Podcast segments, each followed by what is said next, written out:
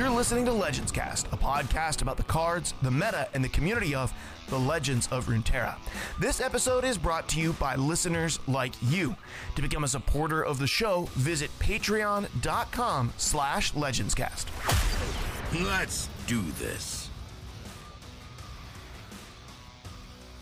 Hello and welcome to Legends Cast, a podcast about the legends of Runeterra. I am one of your hosts, Mark or the Lift from outside of Pittsburgh, Pennsylvania, and with me tonight is my legendary and ever faithful co-host, Dead Broke Nerd. Dead Broke Nerd, how are you doing tonight? Pretty good, pretty good. Uh, a little bit of a lazy Saturday at home. You know, you can't, uh, you never know when it's going to happen. When it does, it's kind of relaxing. It's kind of nice, just a, a, good old change up. I mean, I keep myself pretty busy, so it's uh every once in a while, you know, we talked about it last week. Sometimes you just got to slow down, and I slowed way down uh, uh today, like way down. Just laying about, man. Just that's all I did. That's all I did. That's all I know anymore. You know. Uh, did you play Runeterra today? Uh, yeah, no. just a little bit. That's oh, well, I have seen I you on at night well, playing a good bit at night. That's right. This week. Right. See, you, you, you thought I was going to say no, but in fact, I said yes. Yes, uh, I have played but, actually. And if I'm being honest, you know, uh, I, I haven't been playing tons of um like constructed. I've been playing mostly like expedition and labs and just trying to. That's because that's how you get those sweet cosmetic upgrades to get your prismatic stuff. Saying. That's right. Got to get those prismatics, and especially now that I know, uh, now that I know what prismatics I want, uh, it makes it a lot easier. I'm a lot more motivated because I'm like, oh, I know exactly what I get, what I want to get with these prismatics. You know. Oh, like you know, wait, which which ones? Which ones? Do I know exactly. Want? I want to bling like out the list? entire Daybreak set. Oh, I want to nice. bling out my Daybreak cards. Yeah. Do you have? Are you saving up for Leona? Is that what you're saving up for right now? Yeah, yeah. That well, that and I have a good. I haven't really spent any essence, right? Uh, but I I have crafted, uh, but I've just gotten lucky enough to get like two of the Daybreaks.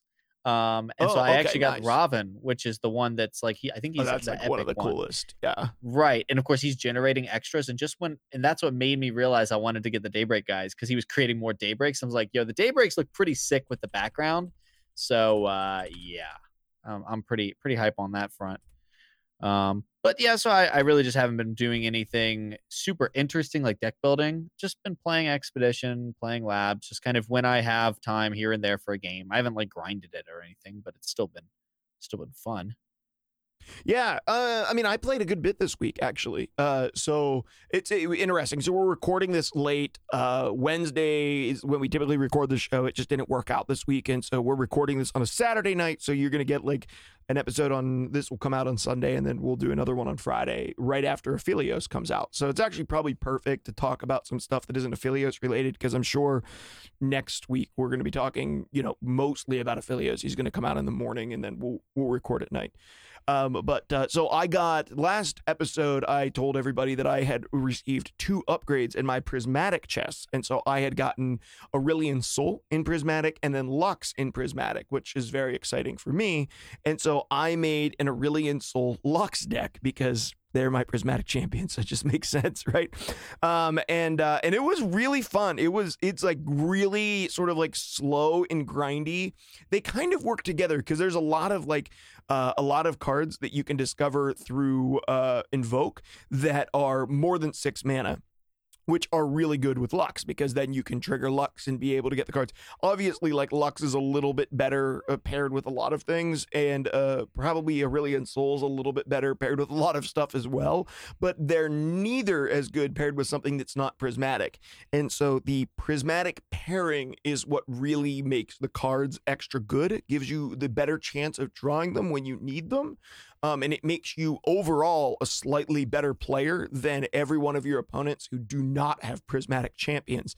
Um, statistically, Mobalytics has done a study, and that's just accurate. And so, oh, is it? Um, oh. yeah, I was just crushing people because if their champions had been prismatic, their decks, which were meta, would have destroyed me. But because their champions were not prismatic, even when they went to beat me, they would automatically surrender because the game mm. knew that I needed to win because I got lucky.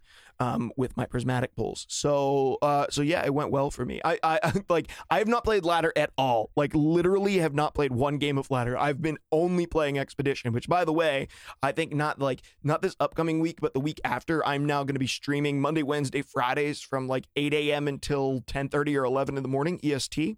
Little shout out there if you don't follow me already, go to twitch.tv/slash the lift. Um, and uh, and so I will be streaming over there, and I think I'm going to be doing expeditions. I think that's what I want to do. Like, there's not expedition streamers in this game, and I really Mm. like drafting in Runeterra. I really like it. So I, I'm thinking about doing like you can do three a week. I'm thinking about doing if I have extra time beyond the the draft, like I'll play something else. But I'm thinking about doing starting every stream with an expedition draft. That could be really cool. I can definitely see there being a dedicated, albeit maybe a smaller, like community that could crop up around that because, like, yeah, people don't play a ton of uh expedition um on stream partly because a lot of the deck like a lot of the community wants to see unique decks or meta decks right like you, Mhm. you i found in my time streaming a lot of tessel there's like there's the two two brands of viewers the people that want to see unique deck building and the people that want to see like high level competitive play um but Those people No will be doubt, in BBG stream. So Right, right. And so you're not likely to pull those people, you know, anyways, because they'll usually find those dedicated people uh that they only go to for like tips and stuff. That's why you've got the people that you know claim that every deck was made by Mogwai, you know, because they really like watch those people all the time and they're those, you know, dedicated viewers. Yep. Um and so like but I definitely found that there was a contingent of people that would always be asking me, "Hey DBN, do an expedition, do an expedition." And so like they exist, man. They definitely exist. Yeah, I mean, if you think about it, right? So John uh, John Beckett in the chat tonight says Expedition needs more love, and I completely agree. This is not what we were going to be talking about tonight. Uh, and if you were around before in the stream, then you know what we're supposed to be talking about, and we're not. But um, I mean, in Hearthstone, right? There were uh, there were several people who streamed literally to thousands and thousands of people every day um, who did nothing but arena runs. Like that was it, like Hearthstone arena runs. And there were people like Tice and uh, and Dog and some of the other players And like when I was still playing Hearthstone and watching Hearthstone, that of course they played competitive a lot. Um, but who's like who was the guy who played at night who always played? Was it it wasn't Trump? I can't remember. He's he's really popular still. He's still a really popular streamer, but he played almost exclusively expedition or it wasn't expedition, it was arena in Hearthstone, right? Or was it arena in Tessel? Was it arena in Tessel? Uh, I can't remember. Yeah, Arena was in no uh Hearthstone. Yeah, I think it was Arena in both. arena in both. So the, the but they they like that's what they streamed. And so I thought, you know what, there's probably some people out there who would like to see more expedition play happening and I don't love playing ladder because it gives me anxiety. Um so I I think that I think that I want to try out more because I do agree. I, I agree with John about John Beckett in the chat that I think that they do need more love. I think that expedition what would you do to give expedition a little bit more a little bit more love? I think you need to make Yeah. the rewards better.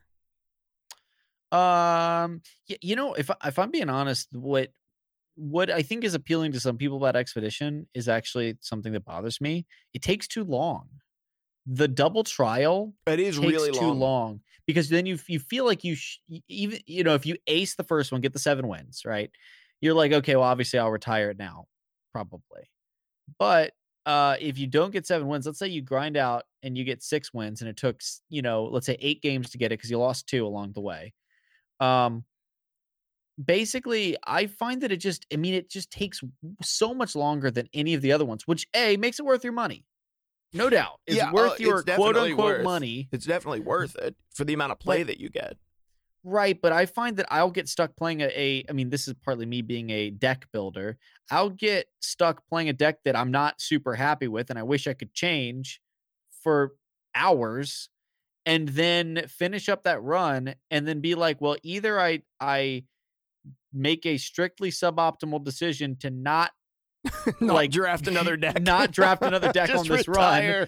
or retire you know so it it really hurts it's it tears at me between my you know wanting to go do something else and also my completionist but also like that that efficiency in your in your brain of wanting to like like whenever I play uh Destiny, for example, I'll I'll know that I've got these like nine quests that I need to do and a couple bounties, and I will look at all of them and then I will try to figure out what way I can most efficiently do five of them at the same time you know okay well if i if i use this type of subclass in this specific gun and i only do these activities i'll knock out six of the things at the same time. That efficiency like that gaming efficiency or just like when you're playing witcher or skyrim and you and you're like well i've got these six quests in my ridiculously huge quest log that are all in the same town. Let me just go knock them all out at once right? Yeah, yeah, that I get same that. thing that same thing applies to uh to the situation here with um With expeditions. with expedition man yeah, they are they are super long, dude. They they are. They take forever. And, and like I find that if you're gonna do your three expeditions in the week, that is pretty much my all of my LOR time that week.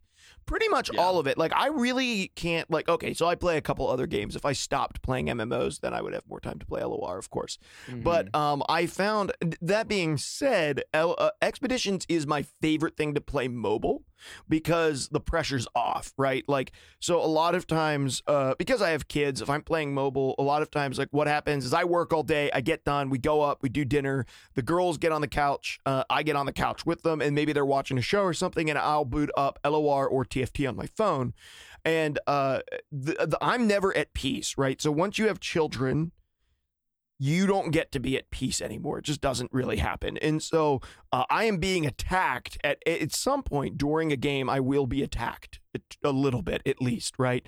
And so I will get very frustrated if I'm getting attacked and it's like during a really pivotal moment and like my kid smacks my phone or like my daughter, she knows only like the only thing she knows about LOR are the little uh, pets and then she knows how to hit the round end button or the pass button. And so she'll just come up and be like, pass. I'm like, I can't deal with that. So in Expedition, I don't care as much. So I find that like when I'm playing mobile and I'm playing around other people, if I lose an Expedition game, I'm not losing any sleep over it. I don't care. I have a ton of I have a ton of like tokens. So like I'm not Yeah. I'm not upset about it. But if I'm playing ranked, I do get upset about it. So yeah. So I don't play Yeah, ranked as much. Like but expedition's fun when I'm just like eh, not not not like in a high pressure situation.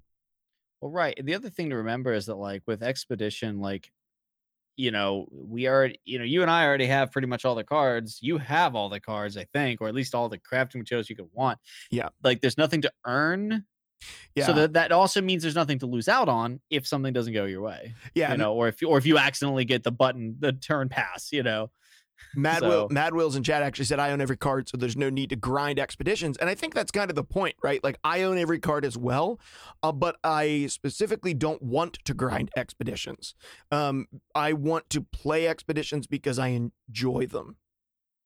Like I, I genuinely I- enjoy expeditions, and so that's why I play them. But they are But a I- little long. but I think that what could happen with expeditions to make it more palatable, uh, you know, if if is actually to find some sort of cosmetic rewards that you can earn through playing like uh, expedition, something like to really work towards for expedition. Um, you know, they had those in uh, in um, uh, Tessel, where like if Mhm. you maxed out your expedition level, you got a a like premium or basically foil copy of a of a legendary, and then you also got a, a really cool like uh, tag you could put on your thing to say, "I am a, a, a great expedition player. See, I maxed out the the level." You know, it wasn't that much, and it wasn't enough to get me to play it. But I mean, that sort of thing might give you some reasons to play expeditions outside of doing what it's kind of, I think, intended to do, which is a get people acquainted with uh get people acquainted with cards they don't own. B to provide an alternate experience if people want to take a break from constructed, uh, and C give new players a way to earn more cards and shards uh, through gameplay.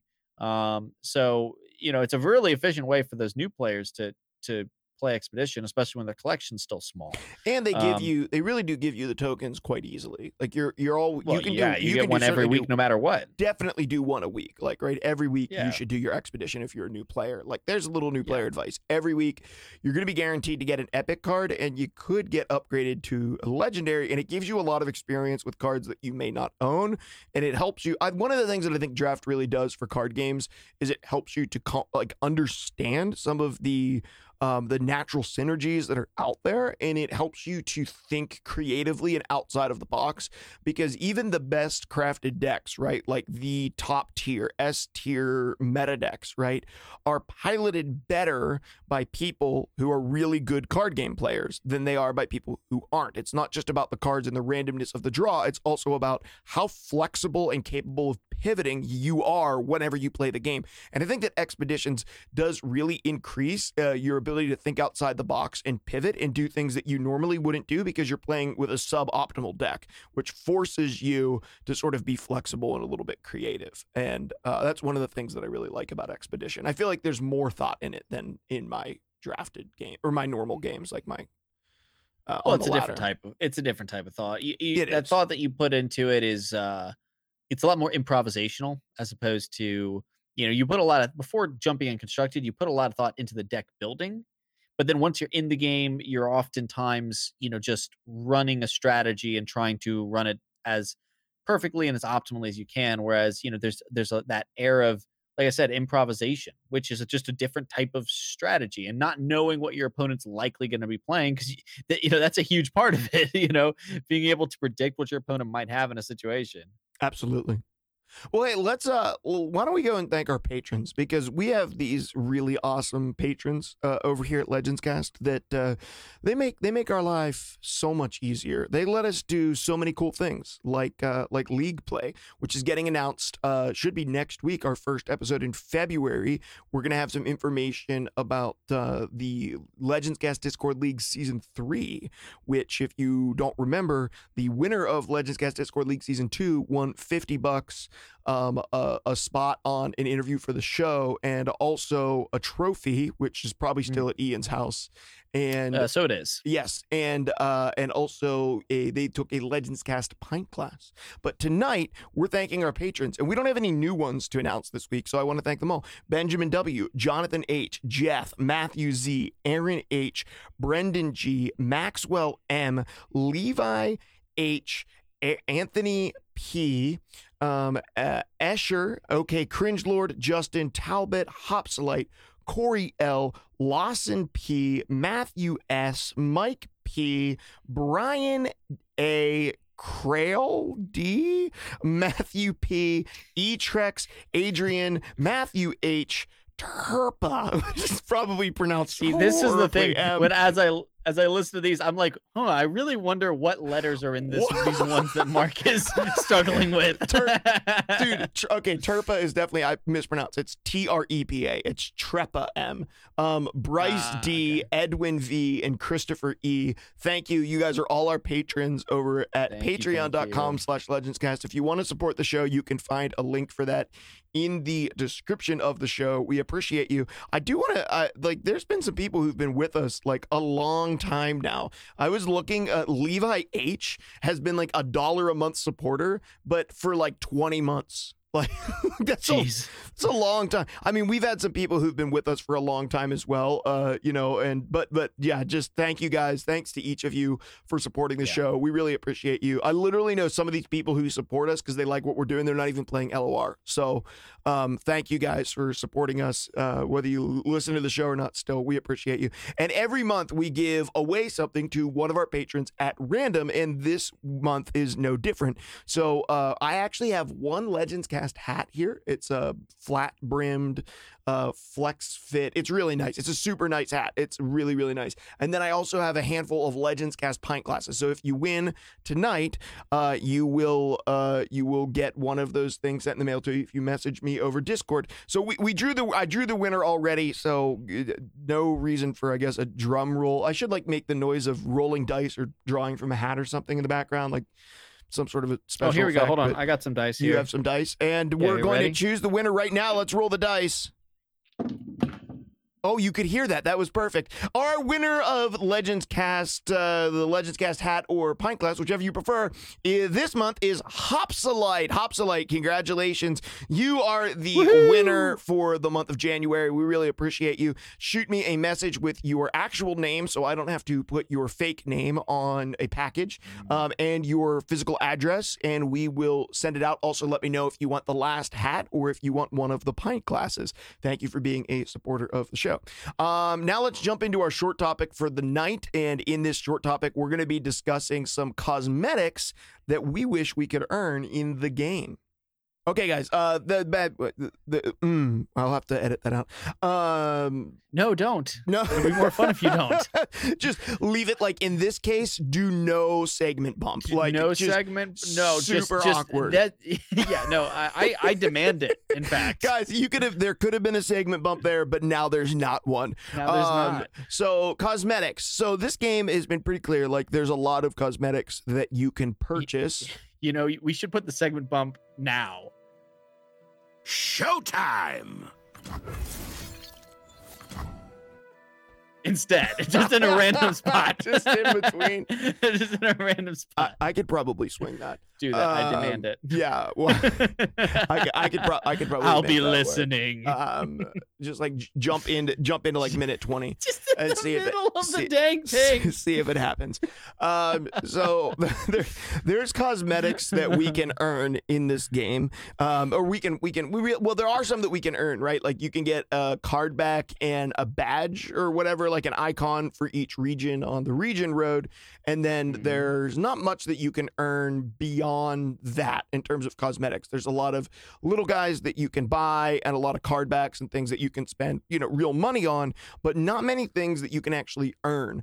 Um, now, I'm gonna say, like, I'm curious to know, kind of DBN, if there is a cosmetic for the game that you wish that you were capable of earning.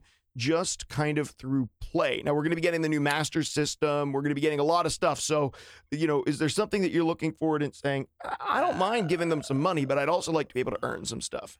You're talking about things that already exist. No, no, no, not necessarily. They could be anything, like anything. It could be something that you'd like to be added into the game um, that you wish that you could earn by just Oh, playing. Okay, see, yeah, uh, that's what. Right. Okay. Yeah. No, that's. uh Yeah. Okay. I can do that. Um, I think that the biggest thing for me is I largely really like the cosmetics. Right. Um, the like the boards all look really nice. Um, I I think that I am pretty happy with the ones that I've purchased. I don't feel like I regret spending said money Mhm. you know um i feel like the uh by and large i feel like the situation with the card backs the situation with the guardians if anything the guardians are what i use the least um i know that sounds silly but so like i probably won't ever buy any more guardians than the two that i bought which because is you like powder uh, monkey. I like the powder monkey and I like Cosmo the uh The the, space pup. Yeah. Um but you know realistically speaking I don't really think there's much that they're missing out besides the and as much as I just spent time saying oh yeah I'm excited to to prismatic things I will say I, I think the prismatics could be maybe a little bit cooler you know um I I agree with that. and you know there's plenty of examples out there right so i mean I seriously encourage anyone who maybe is newer to card games and it wants to kind of know what i'm talking about um, check out what some of the uh, fancy cards in uh, gwent look like uh, because uh, gwent has some of the absolute most intense super cool uh, premium cards you know like they have full animations right? And you know, often and sound effects, like unique sound effects and stuff with them. Like it is top tier.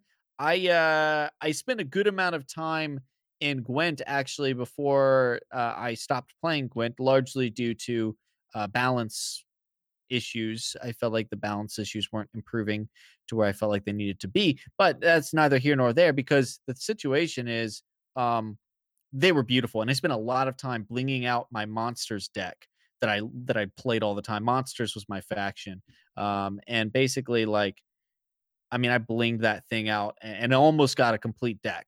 That's how invested I was into the, how the premium things worked. And you know, even Hearthstone's, I'd say that like our prismatics are kind of on the same page as the Hearthstone gold cards. Um, but really, I think the gold cards still look a little bit cooler. Yeah, you the know, gold they're still a little bit cooler. And even Tesla, initially their premium system wasn't that cool, but by the end of the game's life, it was. And the premiums were just, I mean, to die for. They really looked good. They The- were like holographics with like very slight animatics on them. yeah. Um, but like, but they, the holographics, I mean, they just popped. They absolutely popped. And so you wanted to use those. Which they did in So- it first. Like I remember making fun of the Mhm. first sets of Tesla ones. Oh like, gosh, yeah. I made fun on. of Thieves Guild recruits so much. It looks so bad, but by the end, you're right. By the end, there was some really cool ones, and you also had the alternate art in Tessel, um, which Mm-hmm. was I know for Mhm. some players, I'm sure confusing, but I thought that that was also really cool. Like the Priz, sort of like the holographic alternate art of cards. I Yeah, thought like- was yeah. really awesome. No, the alternate arts were really cool, no doubt. Um, I loved those. Yeah.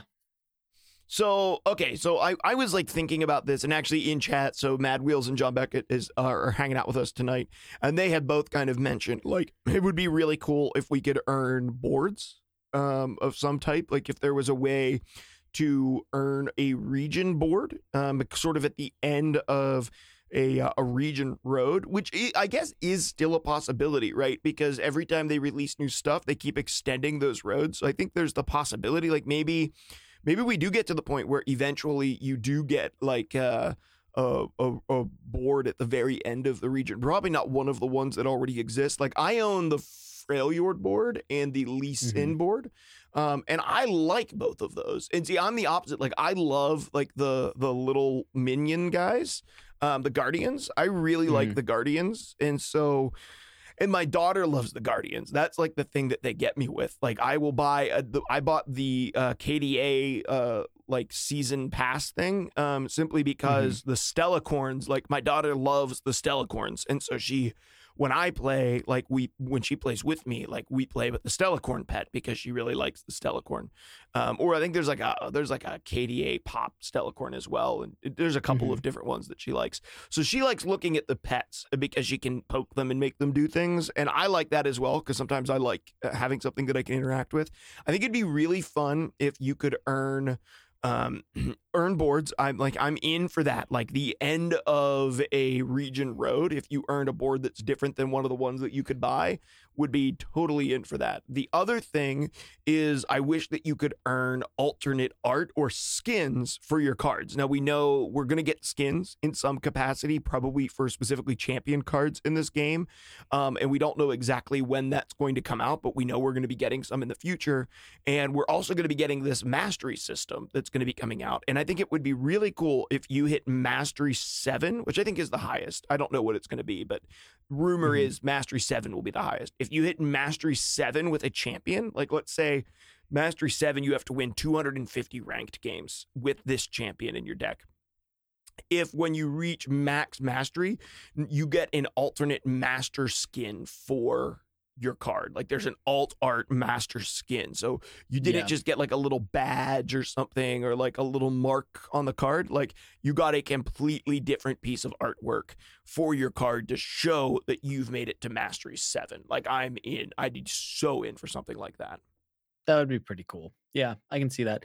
Ooh, you know what else would be kind of interesting? This is like no, no- I don't think any other card game does this, but I just thought of it uh, because I've been playing Destiny a lot, uh, nearing the end of the season, so I had to finish out my season pass.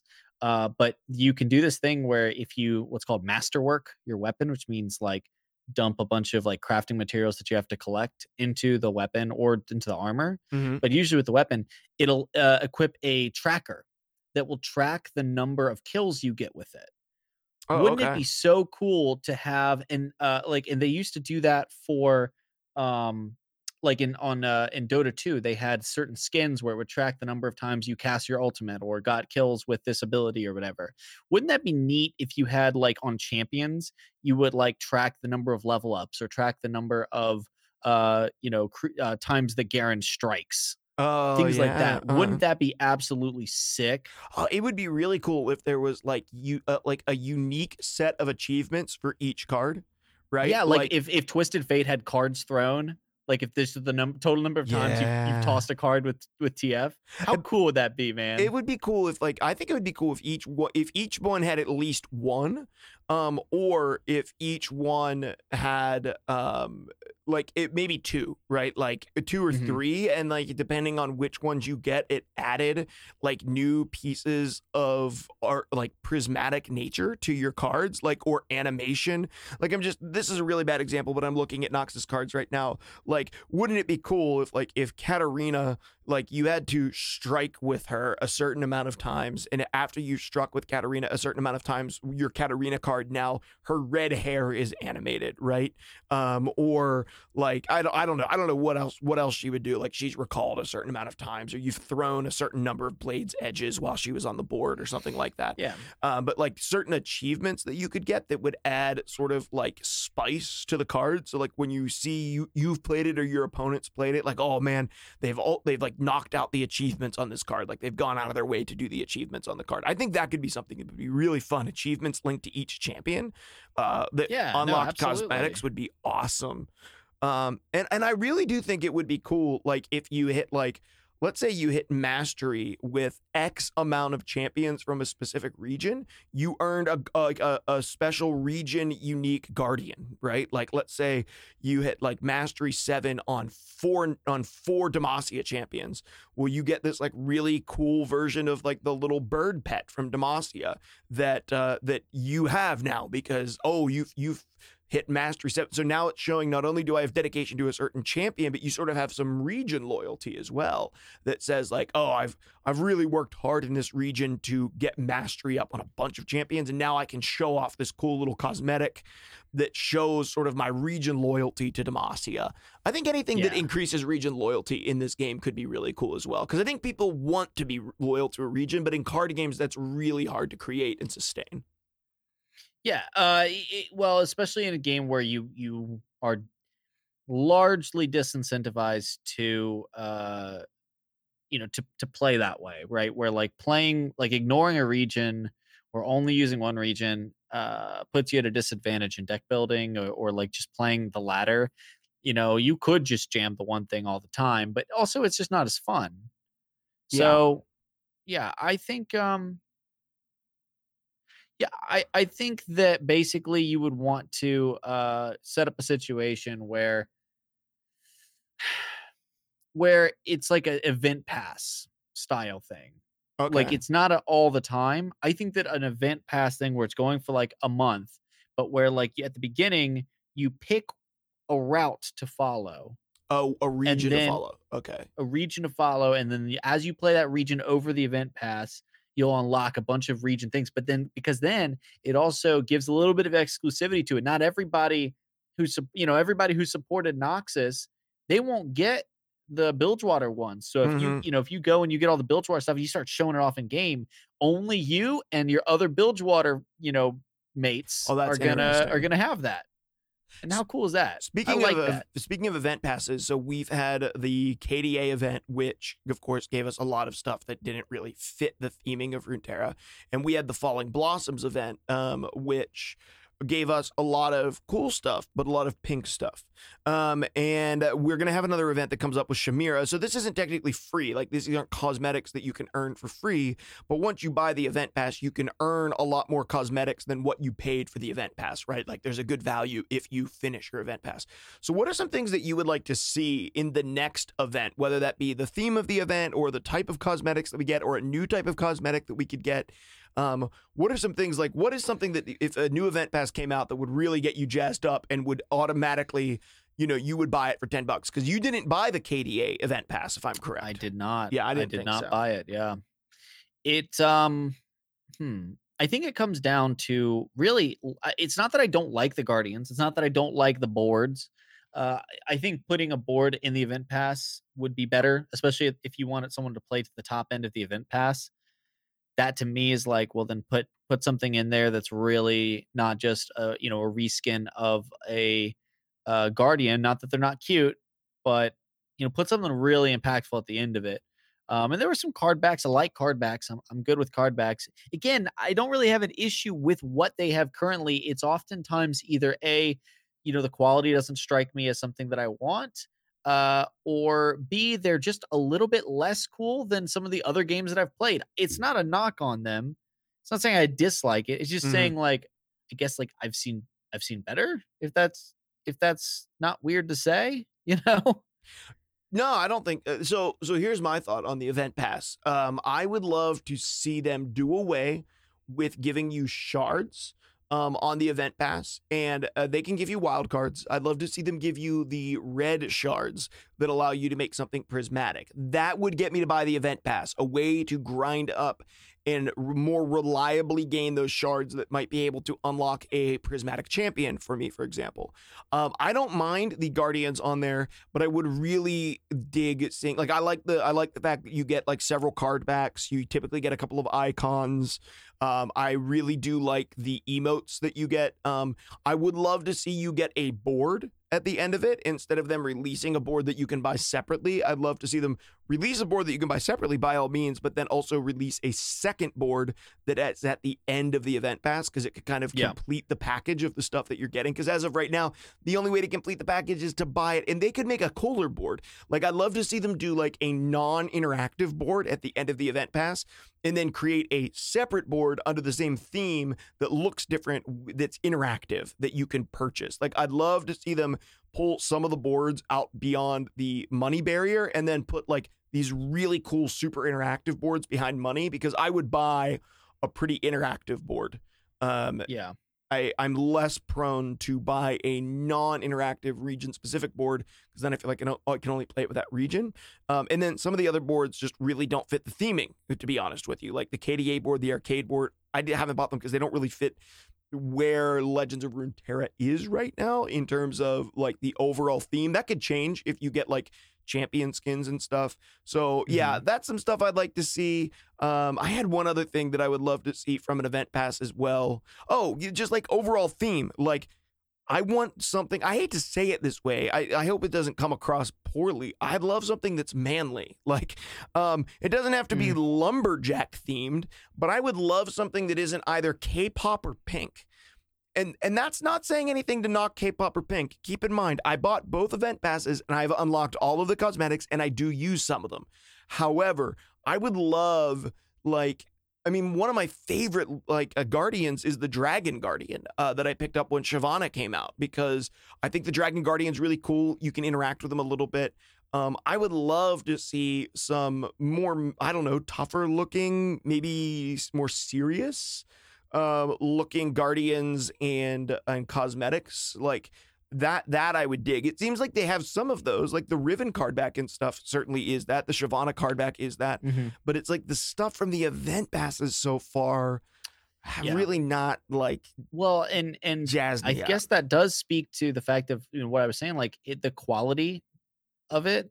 It doesn't just mean like what the uh like if it's a good looking thing. It matters. It does it appeal to me personally. And besides the board, I really liked the stage, like the the stage KDA board. yeah.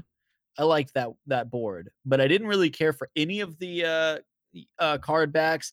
I didn't really like any of the emotes that much. Like it just yeah, you're you're right. It, it's not that it wasn't manly, it just wasn't my style.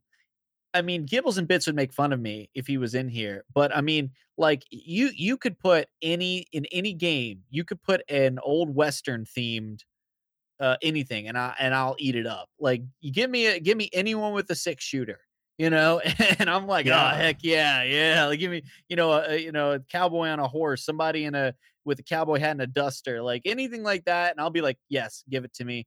Uh, that's my cup of tea. If you give me anything that's like, uh, well, I don't think I'd like it in this as much. Again, alternate universe stuff is, I'm not, I'm not knocking anyone who likes it, but I'd rather keep everything like, you know, uh, on lore, you know, if possible. But um, but yeah, like like you said, like if we had some sort of like really cool, like uh, especially if we had a a, uh wintry, uh, Freljord themed event pass, Yeah. I'd be all into it. Yeah, Or- give me that Norse stuff all day. I was thinking like even like yeah like like the Norse style stuff would be cool. Uh, like I could imagine like a, like a, a Viking style boat as a board um would be fun. Like I could take uh I mean I like Mm, the that would be pirate- oh that would be well yeah.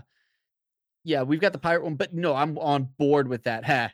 Yeah, I'm on. Uh, I'm on board. I, and with- I'm yeah, like a thinking, like Viking theme. the pirate theme stuff, like you could go like in a Kraken direction, right? And like you could get some really cool looking oh stuff. My gosh. Like I'm thinking like if you went Noxus, like if we had a Noxus themed event pass that was like the might and the like the ongoing war of the Noxians, right? And you had these like Mhm. sort of like metal almost like hardcore like war uh themed stuff I think would be a lot of fun. I actually love like the Ionian samurai and sort of monk themed stuff, but they just turned a lot of it pink. Like they turned too much of it pink for me.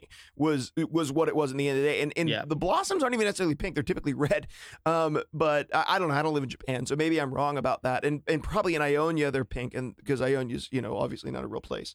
Um, but I, you know, I could be down for something like that. I'm even thinking like in the game, dragons in LOL are a big deal, and so is Baron Nashor, which is this giant worm kraken type creature that you can kill. Like, give me a Baron Nashor themed event where we get like a Baron Nashor themed lab where Mm. you and your friends have to team up and beat Baron, and you get like a Baron. You can like earn a Baron card back and like a crazy Baron, like a mini Baron, uh, like little guardian guy that like comes up out of the ground would be really cool. I just think there are a lot of things uh would be really cool. Yeah, like Mad Wheels is saying in chat, like a Noxus versus Ionia war themed um Yeah. would be a really fun one. And I could get on board with a lot of that stuff. I just hope that the next event pass that we get, which is certainly going to do with Samira, right? So it's going to be desert themed, I would imagine.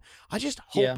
That it's, it's sort of inside the the context of the universe, and I hope that they give me some stuff that's not colored pink and a little bit darker. I would take that would be cool. Yeah, no, just just something, yeah, something a little more serious, I guess, because I think that that's what what's getting down to. The two event passes were very whimsical, Yeah, and I would take something Uh, more serious for sure. and uh, you know, um, I mean, Hearthstone had a lot of success being extremely whimsical, right? So like, you can't knock it, and that's one of the things I like about the game is I like getting to play the Dreg Dredgers and hear their funny voice lines. You know, like I love that. Don't take that away. No, But I will say, from an aesthetic standpoint, I did love that Tessel and Gwent had very serious visual tones. You know, um, even if sometimes you have a quirky card here and there or a voice line that just Mhm. sounded dumb or goofy, like I, you know, that was fine. Um, and actually, I found quite a lot of humor in Gwent. Uh, you know, Gwent was for my complaints about the game's eventual design direction from in terms of like balancing and stuff like that everything about that game like in terms of aesthetics in terms of like the core design philosophies if not the uh the the power creep and the balancing issues um you know but also just the yeah the visual presentation the cards the reward system all of it felt really finely tuned and just very very impressive. Um and i i think that they always struck that really nice balance of some really intense serious cards and serious issues but with a very wry sarcastic tone with a lot of their you know card voice lines and stuff like that. Some of them were serious but a lot of them were kind of humorous and kind of just poking fun you know at the the serious nature and uh, maybe a little bit of uh what, what do they call it? Uh not like morbid uh humor but like gallows humor Mhm. you know, which I loved. So I just think that maybe something closer along those lines. Now I know, you know, LOL is a very diverse and you know, you've got some goofy characters, you got some also super edgy, intense characters, Mhm. you know, but maybe give us a little bit more intensity on some of the uh, the aesthetic side of things, uh, and that would check my box a little bit more too. Yeah, and I'm fine with a whimsical take on it as well. Like if you look at uh like what Hearthstone did with the Old Gods expansion, where Yes. you had like Cthulhu and Cthulhu and Yogg-Saron, and like these are pretty, you know, I mean, we're literally the next episode of the Mulligan, which you get access to if you're a patron. We're going to be talking about Call of Myth, which is a uh, Cthulhu themed card game, which is probably the very opposite opposite of whimsical when it comes to your playing. Yeah. Um, and I mean, honestly, that was one of the things that drew me into Tessel was the fact that it wasn't whimsical. And I don't mind whimsical, but I do want, like, I don't mind a whimsical take on a rather serious theme as long as it's not completely over the top, which is why Old Gods was my favorite expansion overall for Hearthstone by a mile, right? Like, I Yeah. love that expansion. So I would love to see some of that in, I'd love to see some of that come to, to LOR for sure. Absolutely, absolutely. Well, I tell you what, why don't we move on and talk about our main topic for tonight? Time for the main event. Okay, guys, our main topic for tonight is we're going to continue our uh, our draft. What is it like a crafting craft, crafting guide? Crafting guide. So we started Yeah. a crafting guide last week, and we didn't know if people would find it helpful, but people did end up finding it helpful. So we thought, okay, well, you know, at least until we get some new cards, uh, we'll go back to the crafting guide and maybe even revisit it. So we decided tonight we're going to start with Noxus. We may get to more than one, not sure, um, but we're going to at least start by looking at the cards from Noxus and telling you, uh, give you a quick rundown in case you missed last episode. It's like we're looking at okay, what cards are safe to craft, what cards are cards that you can craft if you're looking to play a very specific type of deck, and what cards are trap cards that are just bad, right? That you might think are good, but probably are just not good that you're not going to end up wanting to play. Um, and Noxus is one of the worst for this. And we've had plenty of conversation about Noxus. So, what we do is we start with champions and we work our way down. By the time we get to commons, we don't really tell you everything because there's so many commons. We just give you a couple of like really hardcore staples. Um, DBN, do you want to take a look at the Noxus champions and start us off there? What is your advice for crafting with Noxus champs? Yeah, so Noxus is interesting because um, I f- personally feel that Noxus as a primary faction is mostly uh, aggro designated. When you start getting out of the champions and out of the epics and into a lot of the you know core cards and rare and common, you'll find that most of it facilitates a very aggressive play style. Um, and what that means is when aggro is strong, Noxus is strong as a region. Mhm. Um, and when aggro is less strong, Noxus is less strong as a primary faction. And what I mean by that is not by saying, uh, you know, you can't play Noxus, like Noxus doesn't have strong decks, but rather that Noxus is not doing, uh, is not making up the majority of the deck. Uh, and so yeah, like you, it's you'll like an- an, definitely an add-on to the deck. it or you know, there might be a certain couple of Noxus cards that really facilitate a great combo or great play style. So Noxus will be part of a strong deck, but it won't make up the majority of the cards in that deck. Um, at least not very often. So you kind of have to take that approach when looking at Noxus as saying, do I want to play a very aggressive deck? If so, hey, great, I'm in the right place. But if you like playing uh, more mid-rangey or control decks, you can look at one or two uh, you know synergies and packets and after that you might want to look elsewhere uh, if you're looking to get a lot of value out of noxus uh, when crafting um, i mean at least that that's where i'm starting it but i, I assume we're going to start with champions again that's what we did last time right Yeah, yeah. So tell me what you would what do you what are your thoughts on the Noxus champions? What are saved crafts? What are traps? What are niche kind of niche crafts? Well, I think with this, we we went like backwards last time, right? Where we talked about which ones we think are traps. Yeah. Uh, and I think that it's pretty safe to say, at, at least for me, I would argue that Katarina and Vladimir are traps. I would definitely say that those two are the trap cards. You should not craft them uh, until you have a deck that you really want to play them in. And right now, I don't feel that there are there is enough of a case to be made for either of these to warrant crafting them, unless you're a glutton for punishment. yes. Uh yeah, oh, I'll share my thoughts in a minute, but continue. Oh well, uh, I mean, so then I guess I would say for my second tier, I kind of tier these in three. I look at ones that are good but not like all rounders, you Mhm. know, and then ones that are like top tier.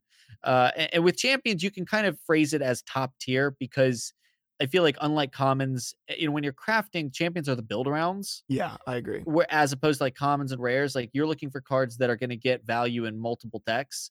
Uh, whereas champions, you can't ask them to be in decks that they're not in. Uh, so, uh, but when we when we look at that second tier, these are cards that are strong and playable, but maybe not, uh, you know, top tier. Maybe still getting experimented with, but but are decent enough to fill in a slot on their own. Um, and so when you look at that, I think Draven, Riven, and Darius all fall into that category of cards that have decks that you can play with. Uh, Darius may be a little less so. Nobody really goes to Darius, but I've seen Darius be kind of played as a top end finisher uh, in quite a few decks. He's not bad on his own. He just doesn't feel enough like a champion for my tastes, but he's not bad when you don't have something else you want to slot in. I don't think I'd really say like craft him first, but I can't really put him in the trap category either. So he's in this weird middle ground, if you ask me. But Draven and Riven are both really strong champions. Uh, they do different things, but both of them are perfectly fine to play uh, in a myriad of uh, of lists. Draven, just because he has quick attack, he's always going to be a good three drop even if you don't try to level him up or aren't playing discard packages, um, his spinning axes can still be useful uh, to trick trades here and there. Riven, same token to a degree, uh, being able to generate some good uh, like burst level attack buffs, especially the ones where you have a one in three chance of getting quick attack that's pretty darn good. Uh, and I think that there's a lot of fun to be had with Riven. So like you could craft Riven Yeah, if you're looking for an engaging, interesting play style. And Riven, I have I have personally paired Riven with about three or four other factions to decent success. Maybe not amazing, but I've won a significant amount of games with Riven with both Targon and with um uh Demacia and Freljord. So it's playable. It's definitely playable. Um, and then I think obviously for anyone who's been listening for a while, should come as no surprise. Swain is a top tier craft. Uh, Swain is just exceptionally strong, sex- exceptionally versatile. He has an entire uh, kind of game plan uh, package with his Leviathan Yeah. uh, card that pairs with him, and uh, he goes great with multiple factions. I, I seriously like think Swain might be the best. I don't want to say the best champion in the game, but like the most like coherent, easy to uh, plug and play champion. Like he's got a package of about like four cards that you can just plug into a region, and the the region probably is playable. Swain's very strong.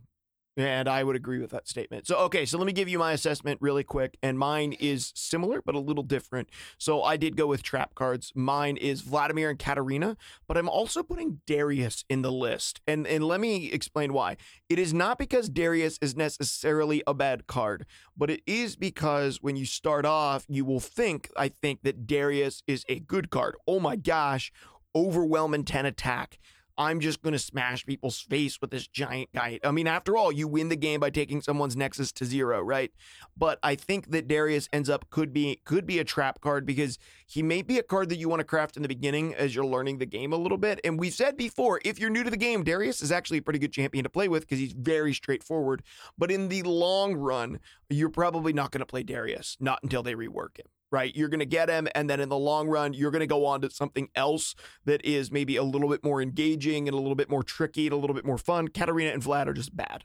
Um, my tier two, quote unquote, like build around if you like it, you might be able to play it is Riven right now, and that's the only one in that category. Um, Riven is uh, unique in all of the ways that DBN said, and I don't really need to go back over any of them.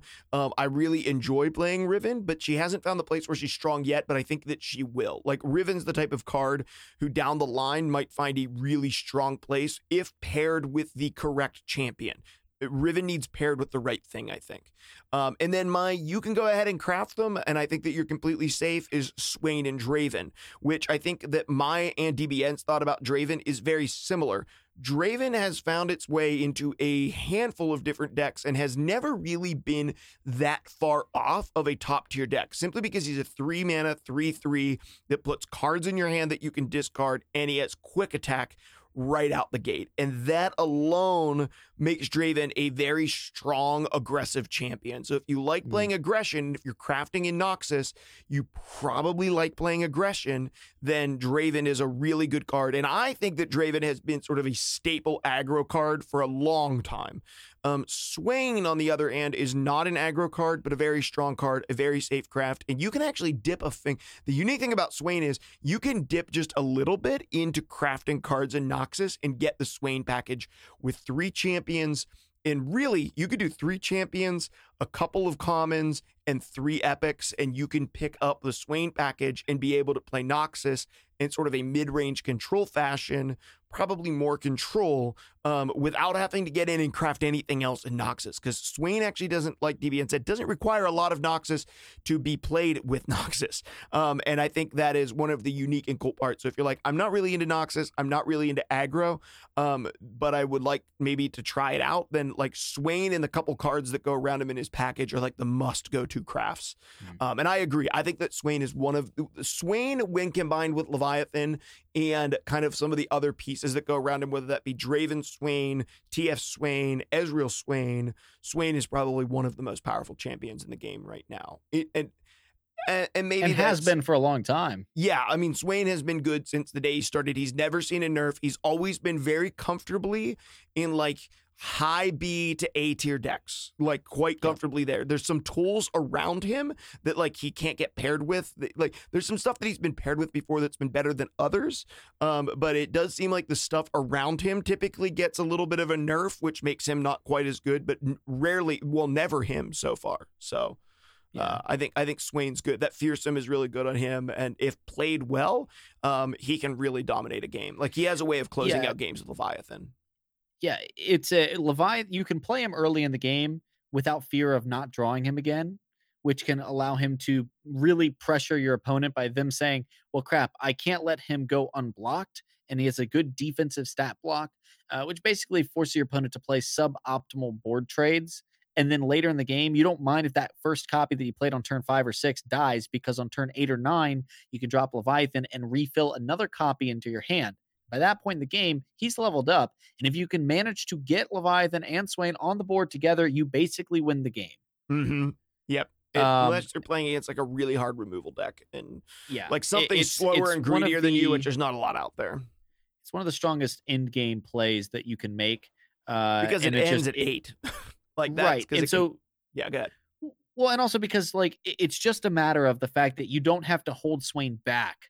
That's so that that can't be understated or, or overstated. Like Swain getting to play your first copy of Swain whenever you feel like it is so crucial. And the ability to know that you can just pull one later with Leviathan. Basically, you have six copies of Swain. You know, uh, that just means that you're not holding it back, holding it back, and waiting to play this combo. He's allowed to get on the board and start doing work himself, and then set up those future plays, slow the opponent down. It's just a really strong card and and one that Noxus is desperately needs because I, I do feel that Noxus's champions are on the weaker side relative to a lot of the other factions. Yeah, a lot of them. Yeah, a lot of Noxus champions can't find a place. Um, Um, let's let's move on to epics, and I'll I'll start off with epics. I will on- oh, say- go ahead.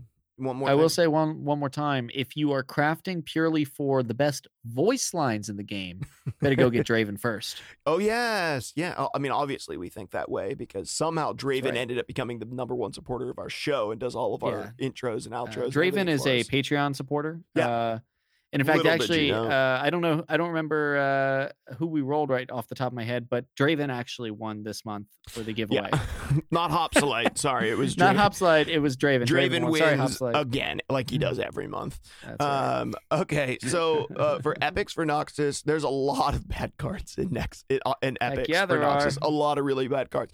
In fact, so much so I would say there's only two. Go ahead and craft them. And craft them. One maybe craft, and the rest just never craft. So my two go ahead and craft them are uh, Captain Farron, which I think is probably the best all around epic in in Noxus for me. Um, of course, he's the eight mana, eight eight with overwhelm, and when he summoned, he creates three decimates in hand. Decimates are a five mana deal four to the enemy nexus. He is a finisher, and often is a finisher for a lot of decks just in and of himself. And I think he's just such a big top end threat. He's actually one of my favorite high cost epics in the game, but uh, all of the rest are not great. Now, Leviathan is incredible if you're playing Swain. If you're not playing Yeah. Swain, Leviathan's you have no use for it. But Leviathan, if you're playing Swain, Captain Farron, Mhm. and then Kato the Arm is my honorable mention. Um, I think that Kato the Arm can find play. Um, he isn't seeing a lot of play right now, but he has in the past. And I think that Kato the Arm is is a pretty good card. Uh, you know, so that's my other one. Everything else for me, avoid it like the plague, with the exception of like maybe Reckoning has seen some play. Um, Basilisk, Yeah, but you're, you're never gonna play more than one reckoning, so I would just hold off. I was thinking about reckoning actually and including that, but then I was like, no, you're never gonna play it. Just hold off and see if you if if you pull a single copy, uh, and then if you do decide you really need it, go craft it. But like not until you see a list that runs it.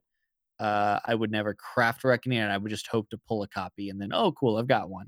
It's a tech card. It's a good tech card, but it's fallen out of favor of late, and really there's a lot of ways to to kind of play around it and counter it too. So I would just leave that off your Christmas list. But otherwise, I thoroughly agree. And I was actually thinking Captain Farron might just be the best late game card, late game finisher, like not combo, but a specific just one card in game card uh, in in Runeterra. There's definitely an argument for it. He's very very good. Y- you know, if you're playing any sort of mid range or control deck, he can be a win condition in of himself. Just um, and of course not just the the eight eight overwhelm, which is nice, but the three decimates really force your opponents to play differently. Um, yeah, cool, cool, uh, cool card. Leviathan, good. Uh, everything else is pretty bad. I just really hope they buff Noxkraya Arena because it's a neat card. Yes, but bad, but really, bad. really, really bad. And also, I'm sorry, how did er- Arrel, er- Errol, the tracker, how did that card get printed with those stats? so bad, really bad. If- It would be a good card if they increased the stats. If this was a 4 6, then it would be fine. Maybe. Maybe it would be fine. Two five is really bad stats, and it's such cool artwork too.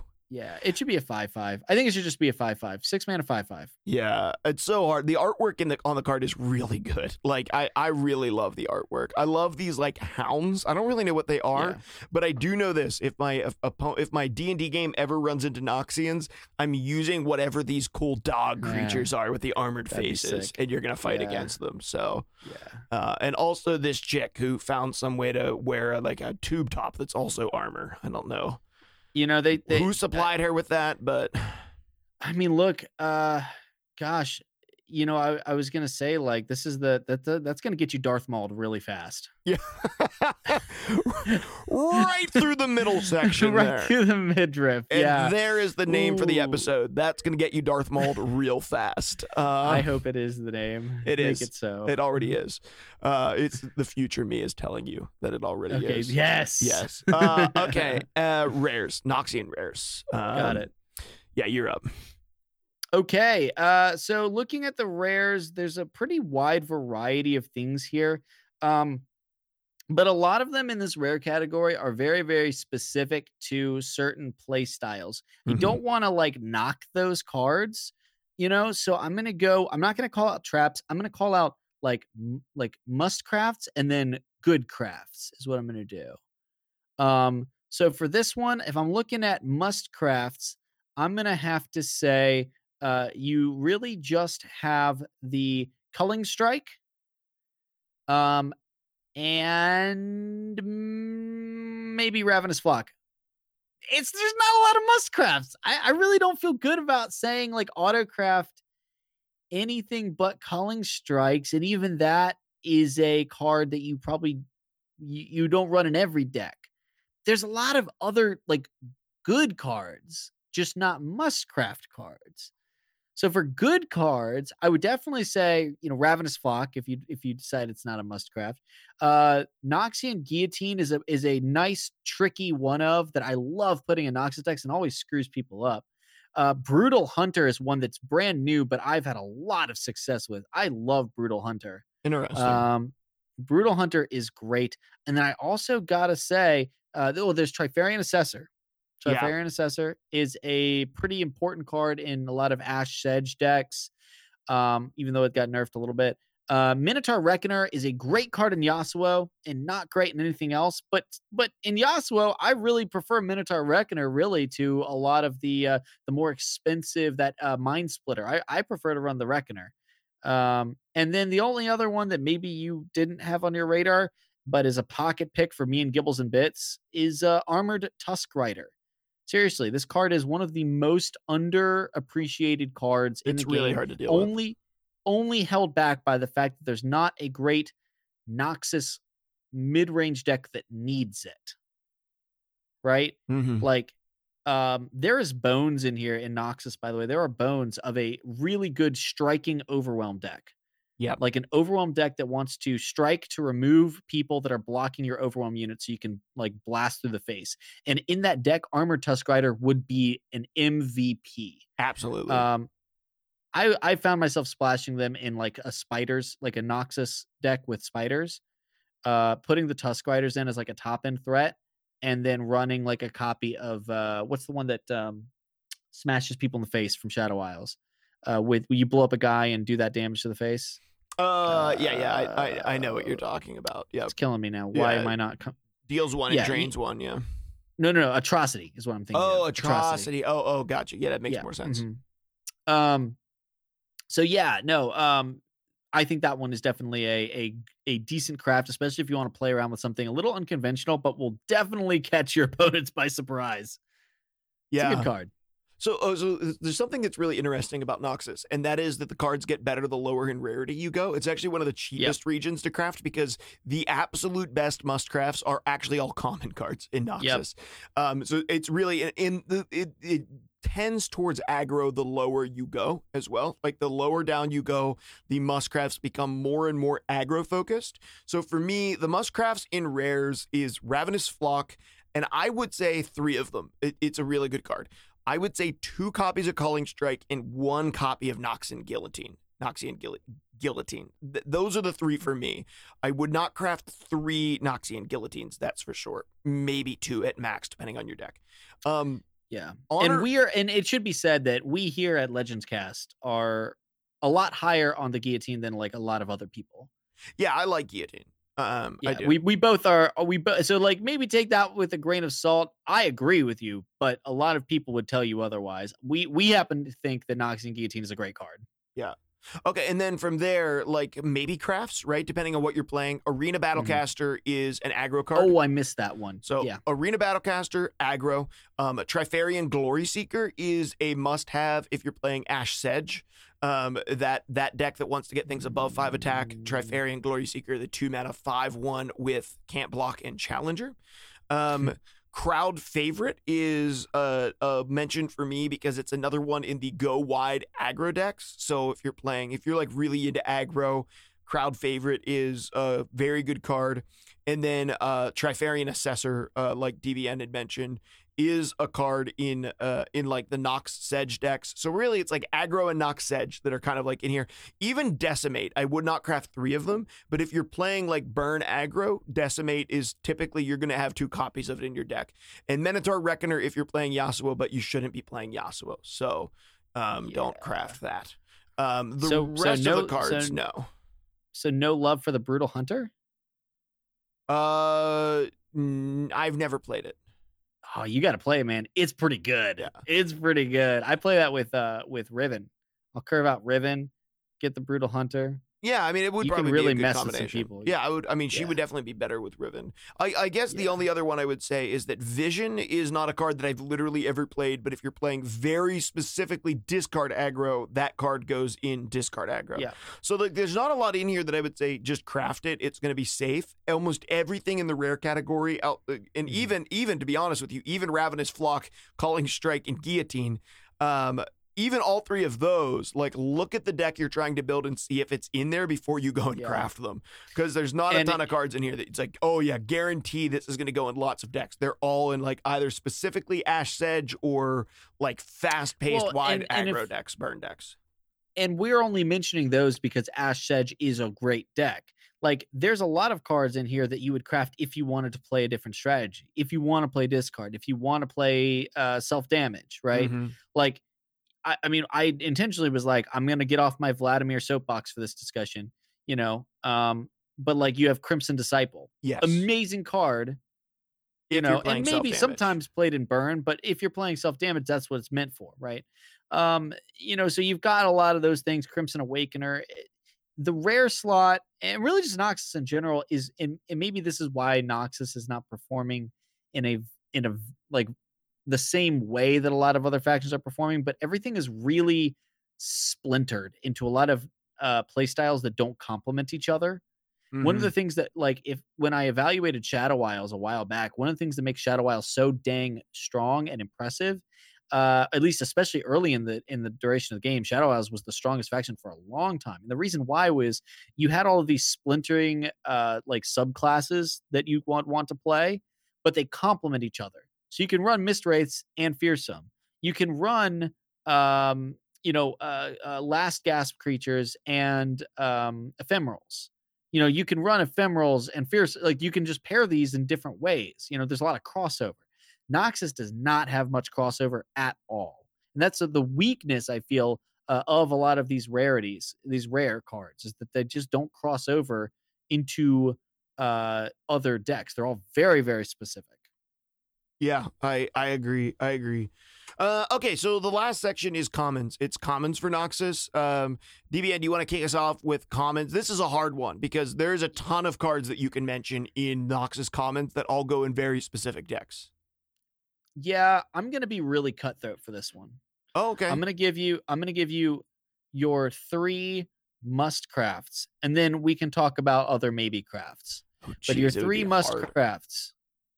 Uh, yeah, I don't. I don't feel like it's that hard to get the three must crafts. There's a lot of I want to to crafts, but there's not a lot of must crafts. The must crafts: Death's Hand, Yes. Yep. Yep. Noxian Fervor, Mhm. and in my opinion, Scorched Earth. Oh, interesting. Uh, I think Scorched Earth is really important, and it's going to become more important as the game goes on and more landmarks are in the game. So, uh, it's it's probably the most usable landmark removal card. Um, but those are my three must crafts. Uh, I wouldn't craft three Scorched Earth, by the ways, but I think you should get one copy if you're planning to play Noxus. Get one copy, maybe two copies in your uh, collection, quick. Hmm. Hmm. Okay, there's uh, so I will agree. I will agree. Noxian Fervor, Death's Hand were like two must crafts for me. Like if I if I was to really try to be brutal, I think that those two would go in it. And I don't know. I kind of want to give an honorable mention to House Spider actually. Um, because House Spider is used in a lot of stuff because it's used really well as a chump blocker. Um, and that is used in a lot of controller decks that want to kind of go late, uh, a lot of swing decks. It's also used in Spider aggro decks. It is a way to go wide as well.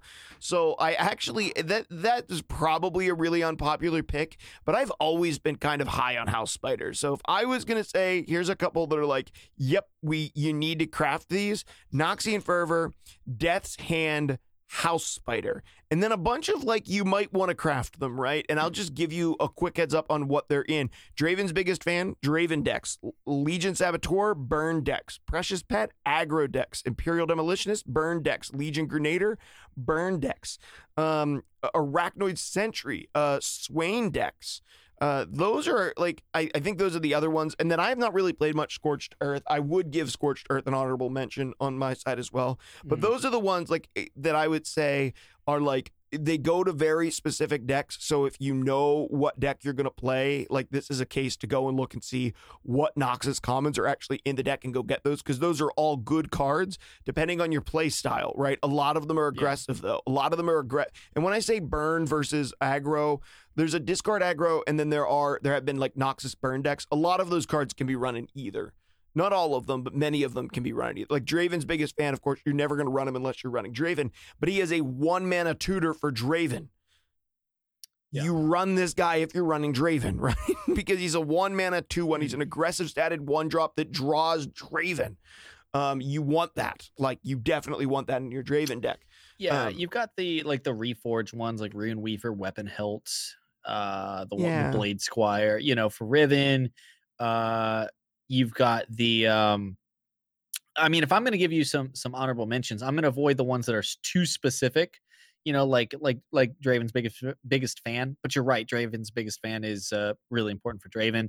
Like I said, Blade Squire and whatnot. But if I'm looking at these, I'm going to tell you, I think Precious Pet is a just a value one drop that can go in a variety of aggro lists. It goes in spiders. It's just it's just precious pets a great wa- aggressive one drop in multiple decks.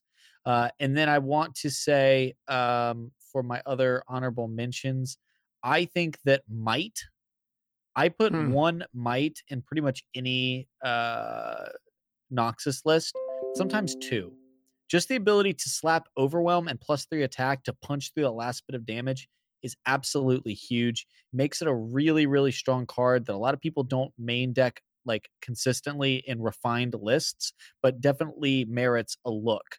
Uh, and then the other one that I'd say for honorable mention has to be Whirling Death. It kind of goes with what I was talking about earlier with the Armored Tusk Rider, but like Whirling Death, I I don't know if it's quite at the three by standpoint, but I will put two copies in Noxus in a heartbeat, and I think that that is a like the overwhelm striking list is one that I think is going to get developed. I think it's going to be impactful at some point in this game. And Gibbles and Bits and I are, are have been racking our brains and testing and and finding different variants to use Whirling Death. It has become like weirdly the one that that we talk about the most. We're always like, yo, Whirling Death is incredible. Whirling Death is amazing. It it is. It's we we just got to find that perfect list for it to really really shine. But even in lists where it doesn't shine, it's something that can prop up an experimental list, especially with all of the overwhelm that's out there. Whirling Death can prop up a you know that that Johnny side where you're you're really trying to stretch the boundaries of the imagination with Noxus, and you think that the most obvious place to do that in is in these mid-range lists with a lot of overwhelm. But I've also played a lot of um like uh Demacia, where I was like, well, this is basically mono Demacia. What am I going to go fetch? Whirling Death. Uh, it's it's an all arounder. It's a great card. It's really really strong uh, because unlike single combat, you don't get striked back. I, I just like in a bubble, this card's incredible. Uh, I think that I can see some newer players who are still getting used to the game uh, and maybe not having as refined of lists, finding Whirling Death to be a really good card to just slot in if they don't have something. Yeah, I can agree with that. John Beckett, by the way, agrees with you in chat saying Scorched Earth is definitely a must right now with the amount of landmarks that are out. It is very strong. Uh, yeah, and Scorched Earth is strong. I haven't played Noxus in a long time, so it's been a while. I, I really haven't played Noxus much since Landmarks came out because there wasn't much interesting in Noxus Well, for me to play. yeah. And so I haven't really messed around with Scorched Earth. Maybe a couple of times early on in the Targon region releases. I mean, but it's been a Noxus is like Noxus and Bilgewater are my favorites. So Those are the ones you play. Which are the two that we're talking about tonight, DBN? You want to go through our crafting guide on Bilgewater real quick as well? yes, I do. yes, I do. Well, perfect. uh, we're gonna kick it off with El Champions Yes. or Los Championes. Yes, the champs for Um, Bilgewater. You know, we got six champions here. All of them are near and dear to my heart. Well, not all of them. Some of them are, some of them aren't. Most of them are near and dear to my heart. Uh, but I'm going to go ahead and tell you your trap uh, champion. There's it's one. right? singular. Yeah, There's uh, just one. Uh, it's Fizz. Yay! Clap, clap, clap, clap, clap. We agree. Yeah, Fizz is really the only strictly bad uh champion. And you know, you can play some meme decks with Fizz, but uh, Fizz, you know, and a saucy mailman would be so offended. Saucy mailman loves Fizz. yeah, he does. Uh, but Fizz is is just strictly not a great card right now. Um, and outside of some goofy memes, which work about 50, 60% of the time, which isn't enough to merit ladder play, um, I would just never recommend crafting Fizz. Um, but the good news is, uh, Fizz plus TF is tier one right now, though. Oh, well, maybe. Uh, hmm. I haven't seen that list somehow. there, so, there, uh, neat. there's there, eh, but it's not about fizz, really. right? Oh, well, it's, a- it- then. it's about a deck that Fizz. draws a ton of cards, plays a ton of spells, and then it plays those three-one bubble guys um, that Mm, the bubble oh, bears? Yeah, no, no, no, they're not the bubble bears. They're Oh. not bubbles. Oh, no, no, Uh, no. The Yeah, yeah, elusive. Right. uh, fish guy, whatever. And and, Right. and Well, really, it's about hey, drawing a ton of cards and playing a bunch of spells. It's more about TF than it is Fizz, really. Well, maybe I'm wrong then. I, I how have I not run into this on ladder? I, well, I guess I've been playing a lot of expedition this week. So yeah. I've run into it a couple of times. I, I was gonna say I would say that Fizz has been a trap card until that deck came, but I still don't Mm. think that that deck is. I know this. You don't uh, think it has staying yeah, power? I appreciate uh, K one and nine as saying saying that Uh, it's Kingsley. tier one uh, Kingsley. Uh, but I don't agree. I don't think, in my opinion, Fizz TF isn't really tier one. Um, Kingsley, yeah, it's not really you, tier Kingsley. one. Yeah, someone's got you. Um, maybe maybe it is. Maybe I'm not high enough on ladder to be able to judge that. I think that it's fun and a lot of people are playing it, maybe, but I don't. I'm not Hmm. sure if it's like a tier one. I still stand by it. I think it's a trap card. I don't think decks like that tend to have staying power, and I really don't think Fizz is in and of itself a strong enough card to long term merit a craft for a new player. Yeah, and just I, I just clear, really don't. Just to be clear, this Wiggly is about burble new players. That's what it is, Wrigley Barrel. Yeah. To be very, Uh, yeah. thank you, Muse. Appreciate you. Uh, just to be very clear, this we are talking about new players, right? And so Mm-hmm. a crafting guide for new players. That Fizz TF deck is not an easy deck to pilot, um, and so it's it, it's a very delicate deck to pilot, which I think makes Fizz definitely a trap card for a new player. So we agree with Um, that one. What's your next tier? Yeah. So then my next tier, it's weird. Like Bilgewater champions are good, man. Yes, like they're, very good. good. They're very Bilgewater good. champions are great. Uh, I'm proud to be a pirate. Uh, is all I'm gonna say. Um, but here's the thing, I have like, I either when I look at this, I either end up making four categories or three. I'm at three categories. So I guess I'll stick with three categories, and I'm gonna say for a new player, uh, these are are ones that you are, you can craft and build around with, and uh, but I wouldn't consider them must crafts, Yep. And there's and two of them. That's gonna right? be no, no. There's more than two. there's three of them, There's three of them. Okay, go ahead. and that for me is going to be Tahm Kench, Mm-hmm. Nautilus, Mm-hmm. and Gangplank. Oh, interesting. Okay. Uh, I love Gangplank to to death. I really do. But I think I feel like Gangplank is just maybe not as Mm, I don't feel like it's as accessible for new players. And I also don't feel like it's in enough consistently in enough decks. There's been seasons where Gangplank comes in and is is representative and it seems like he comes in for a little bit for a mix up and then falls out again. You know what I mean? sure. And so for me, I feel like it's hard because I want to put Gangplank.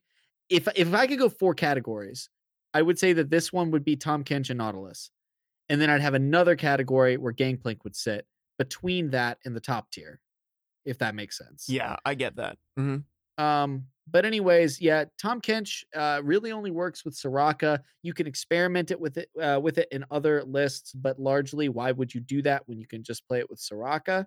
But TK Soraka, very very strong deck, um, and was honestly actually in our Legends Cast Discord League season two was one of the most influential uh, lists in the uh, in the finale uh, bracket where you saw most of the uh, the top players running it in their lineup. It's a very strong list in closed uh, or in uh, like in non-ladder formats uh, because of its like very polarized matchups.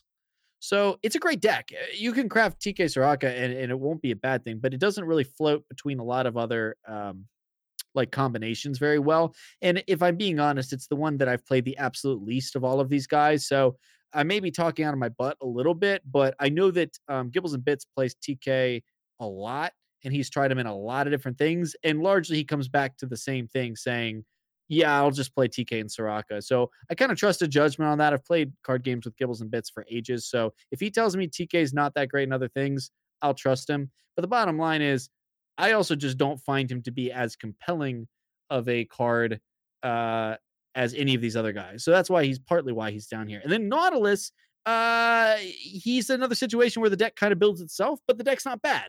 But he only goes in one thing. So those two guys just really, you know, the cheese stands alone on these guys where like they're not bad cards because, you know, Bilgewater is is a great faction, but but they're definitely not uh flexible enough. So I would really not recommend crafting them unless you know you want to play sea monsters or you know you want to play TK Soraka. Um, so that's why to me I would put those in their own category and then and then check out these this next group. Uh, and then finally, I would say Miss Fortune and Twisted Fate.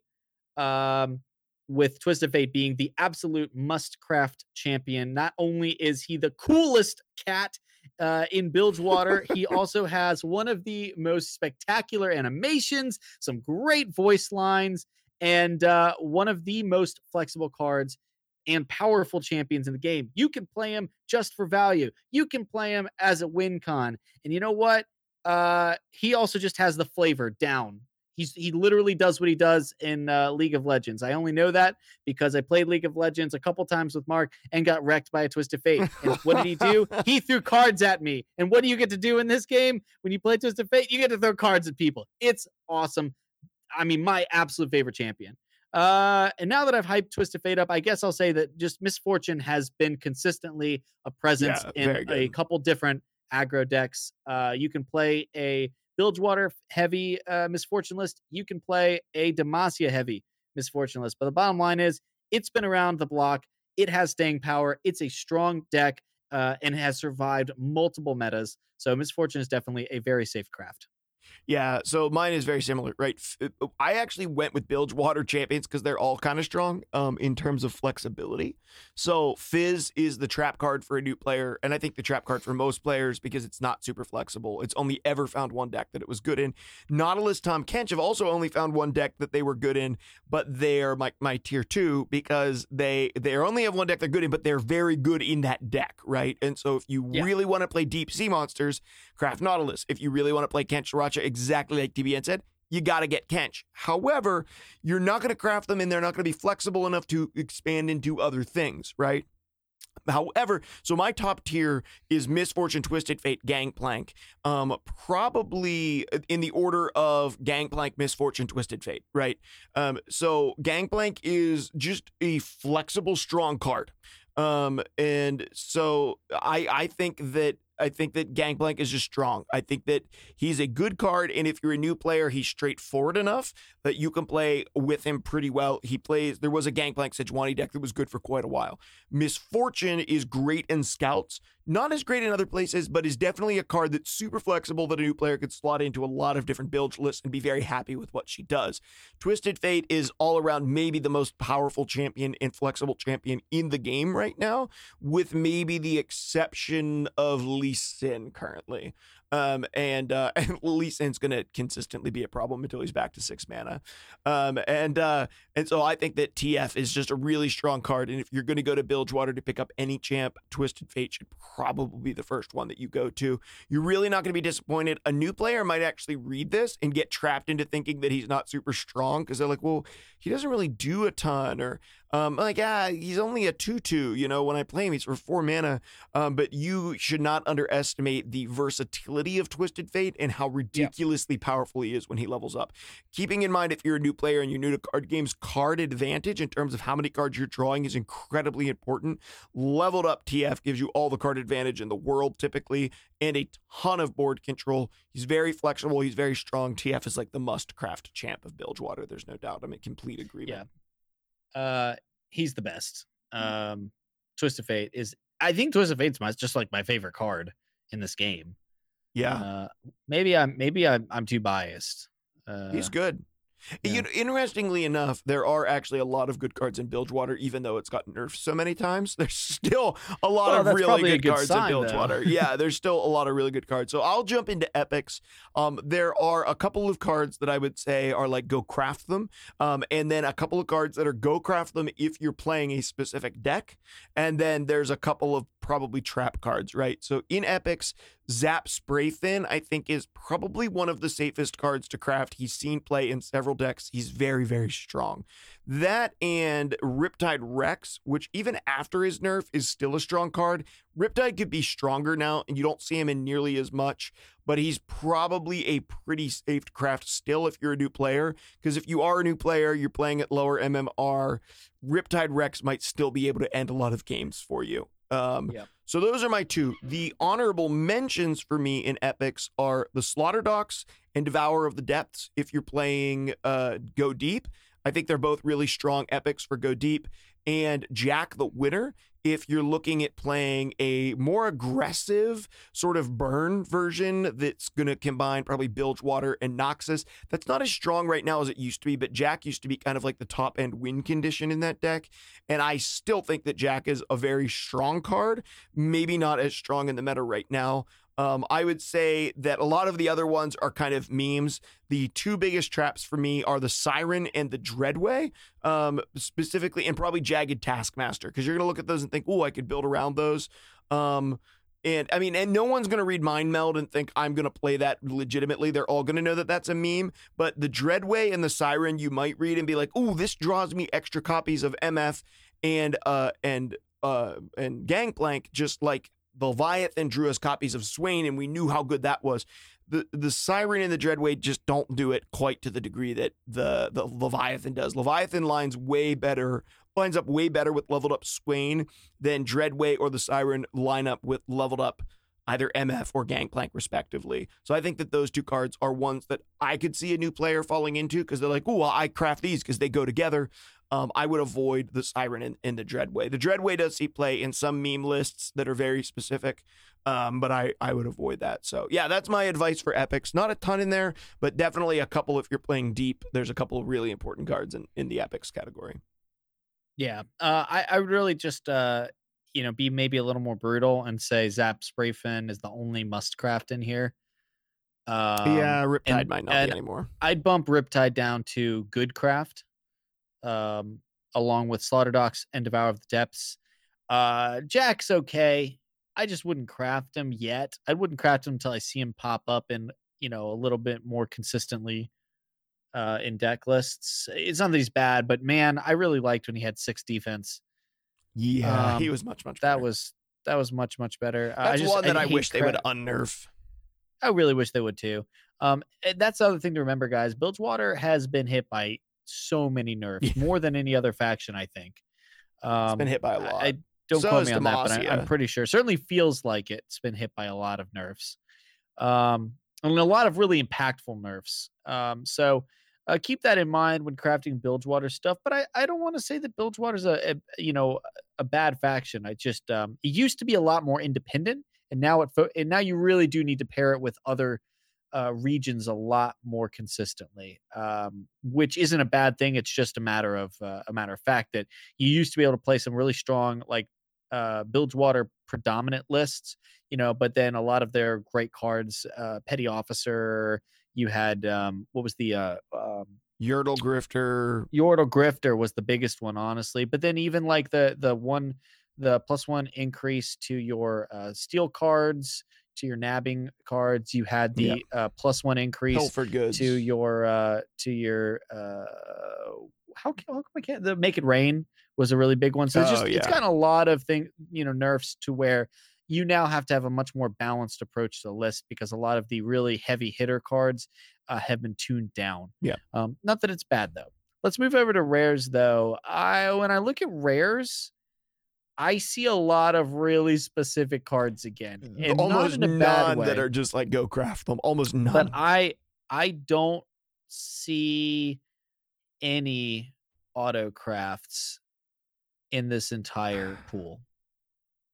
I see a lot of great specific cards. Like if you're going to run sea monsters, Jaull Hunters have to have, right? Yeah, I would uh, say even you might not even have to have Jaull Hunters. Uh, like, I play Jaull Hunters in any. Yeah, I mean it's the, the, the challenger and creating sea monsters. Then you I mean, don't have good. to run your top end sea good. monsters. Yeah, it, it's good. Uh, Abyssal Eye. You know, I I will I will say I do feel like uh, a card that I overestimated that just hasn't panned out was Razorscale Hunter. I really thought Razorscale Hunter was going to be a better card than it is, but at turn five, there's just so many other options, mm-hmm. uh, especially when you can hand out vulnerable or get challenger from something else. But you know, it's I, there's a lot of good role player cards. You know, they they're not big splashy cards. You don't see them in a lot of other lists, but you know, Jettison, Jaull Hunters, uh, I mean, Petty Officer, even to a degree, still. Island Navigator, Abyssal Eye, right? You've got them in here. They they are here, but none of them are the powerhouse cards that hold up Bilgewater. And in fact, like we've talked about, a lot of the powerhouse cards that hold up Bilgewater have been the ones that have been getting uh, you know, hit mm. with mm-hmm. nerfs. So I don't see much here. What am I missing? Anything?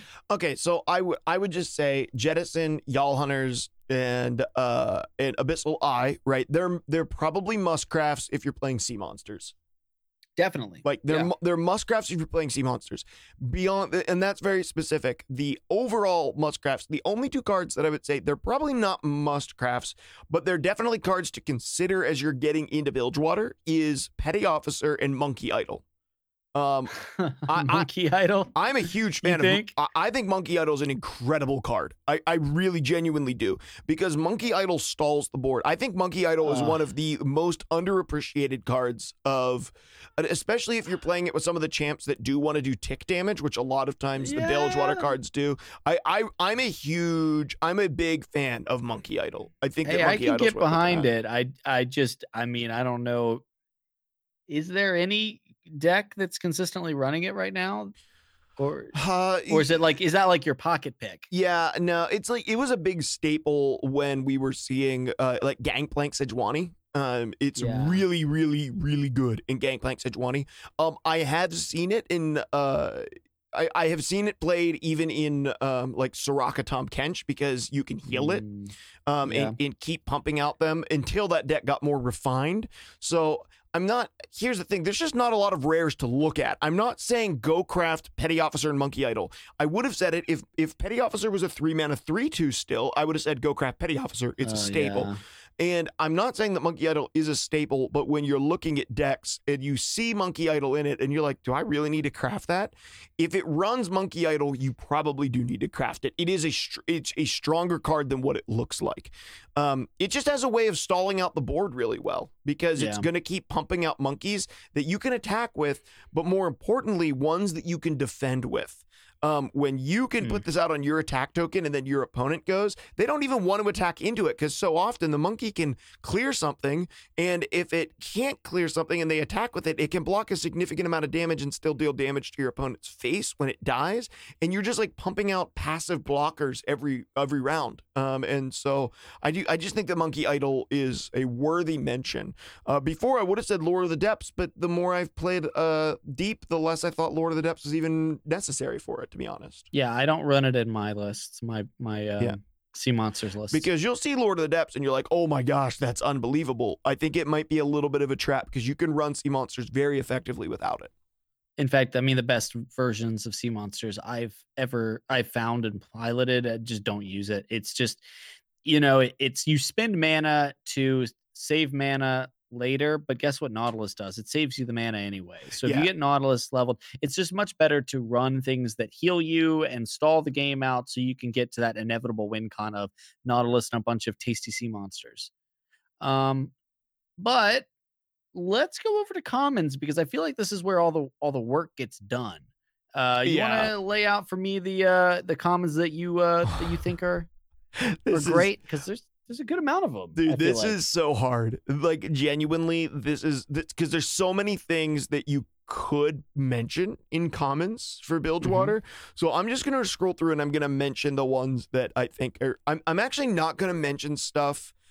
Okay, here's what I'm not going to do. I'm not going to mention stuff on my first run through that are either Soraka Tahm Kench or deep uh, sea monsters oriented, because there are several cards that just enable that Mhm. that you're going to need to Oh, yeah. craft. Like you have to craft Krusty Crodger for Soraka Kench. You have to craft, craft Dread Dredgers for going deep um, and sea Yeah. monsters. You just Yeah. have to. So just look at the list and craft the commons that are in it.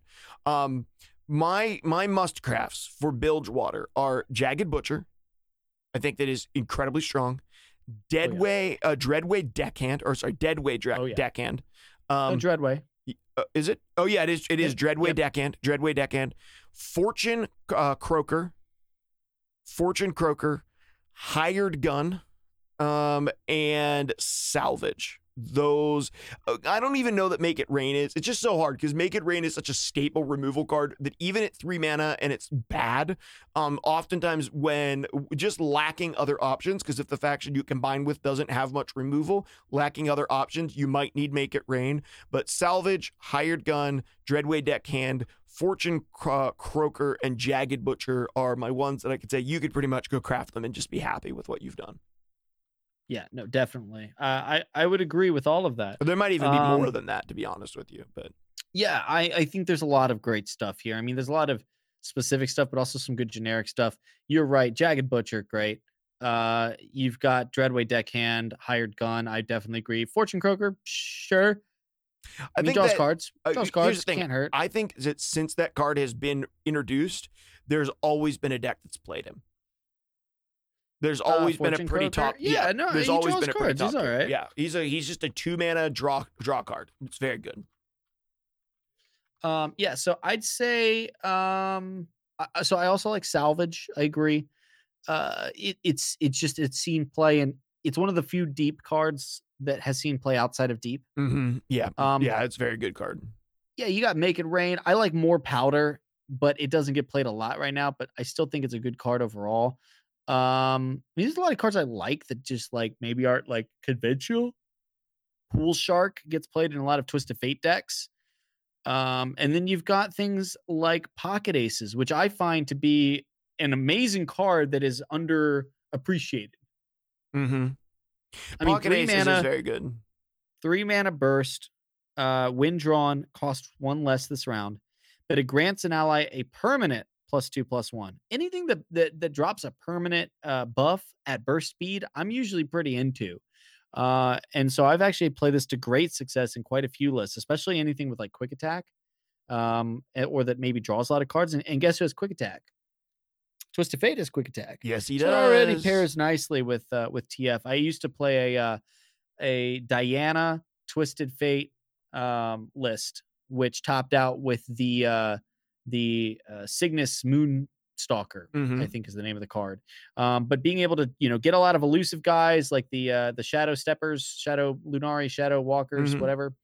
Uh, drop the the pocket aces on them. Drop the you know pale cascades. Really, just you know you're drawing a lot of cards. I used to I actually was playing uh the pool sharks in that one too. And that was a that was a, a pretty good one. I actually haven't played it since Cygnus got buffed. So maybe that's uh maybe that's worth Maybe that's look. something you should revisit. Yeah.